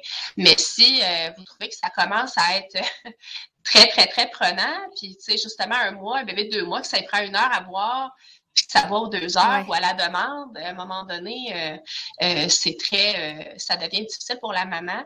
Puis évidemment, si le gain de poids est insuffisant, ça aussi, ça peut être un critère de, d'aller faire une petite correction, puis qu'on a éliminé qu'il y a d'autres choses, évidemment. C'est toujours une mm-hmm. évaluation multi, multi cause On essaie de voir s'il n'y a pas d'autres choses aussi, mais des fois, ça peut, ça peut se traduire comme ça aussi. Hey, merci tellement. C'était tellement euh, intéressant. Pour vrai, je suis convaincue que les gens vont avoir appris plein de choses. Il y a beaucoup de questions qu'on n'a pas eu le temps d'aborder. Fait que euh, peut-être euh, une partie 2 si jamais ça t'intéresse. puis je vais voir aussi si les gens, il, va sûrement ressortir des questions aussi de, de certaines choses. Fait que fait qu'on va voir, mais euh, un énorme merci pour ton temps. Euh, je suis vraiment reconnaissante. C'était super pertinent, puis je suis convaincue que ça va aider beaucoup, beaucoup, beaucoup de femmes. Bon, ben merci à toi. Merci beaucoup. de, de jaser avec toi aujourd'hui. Merci beaucoup.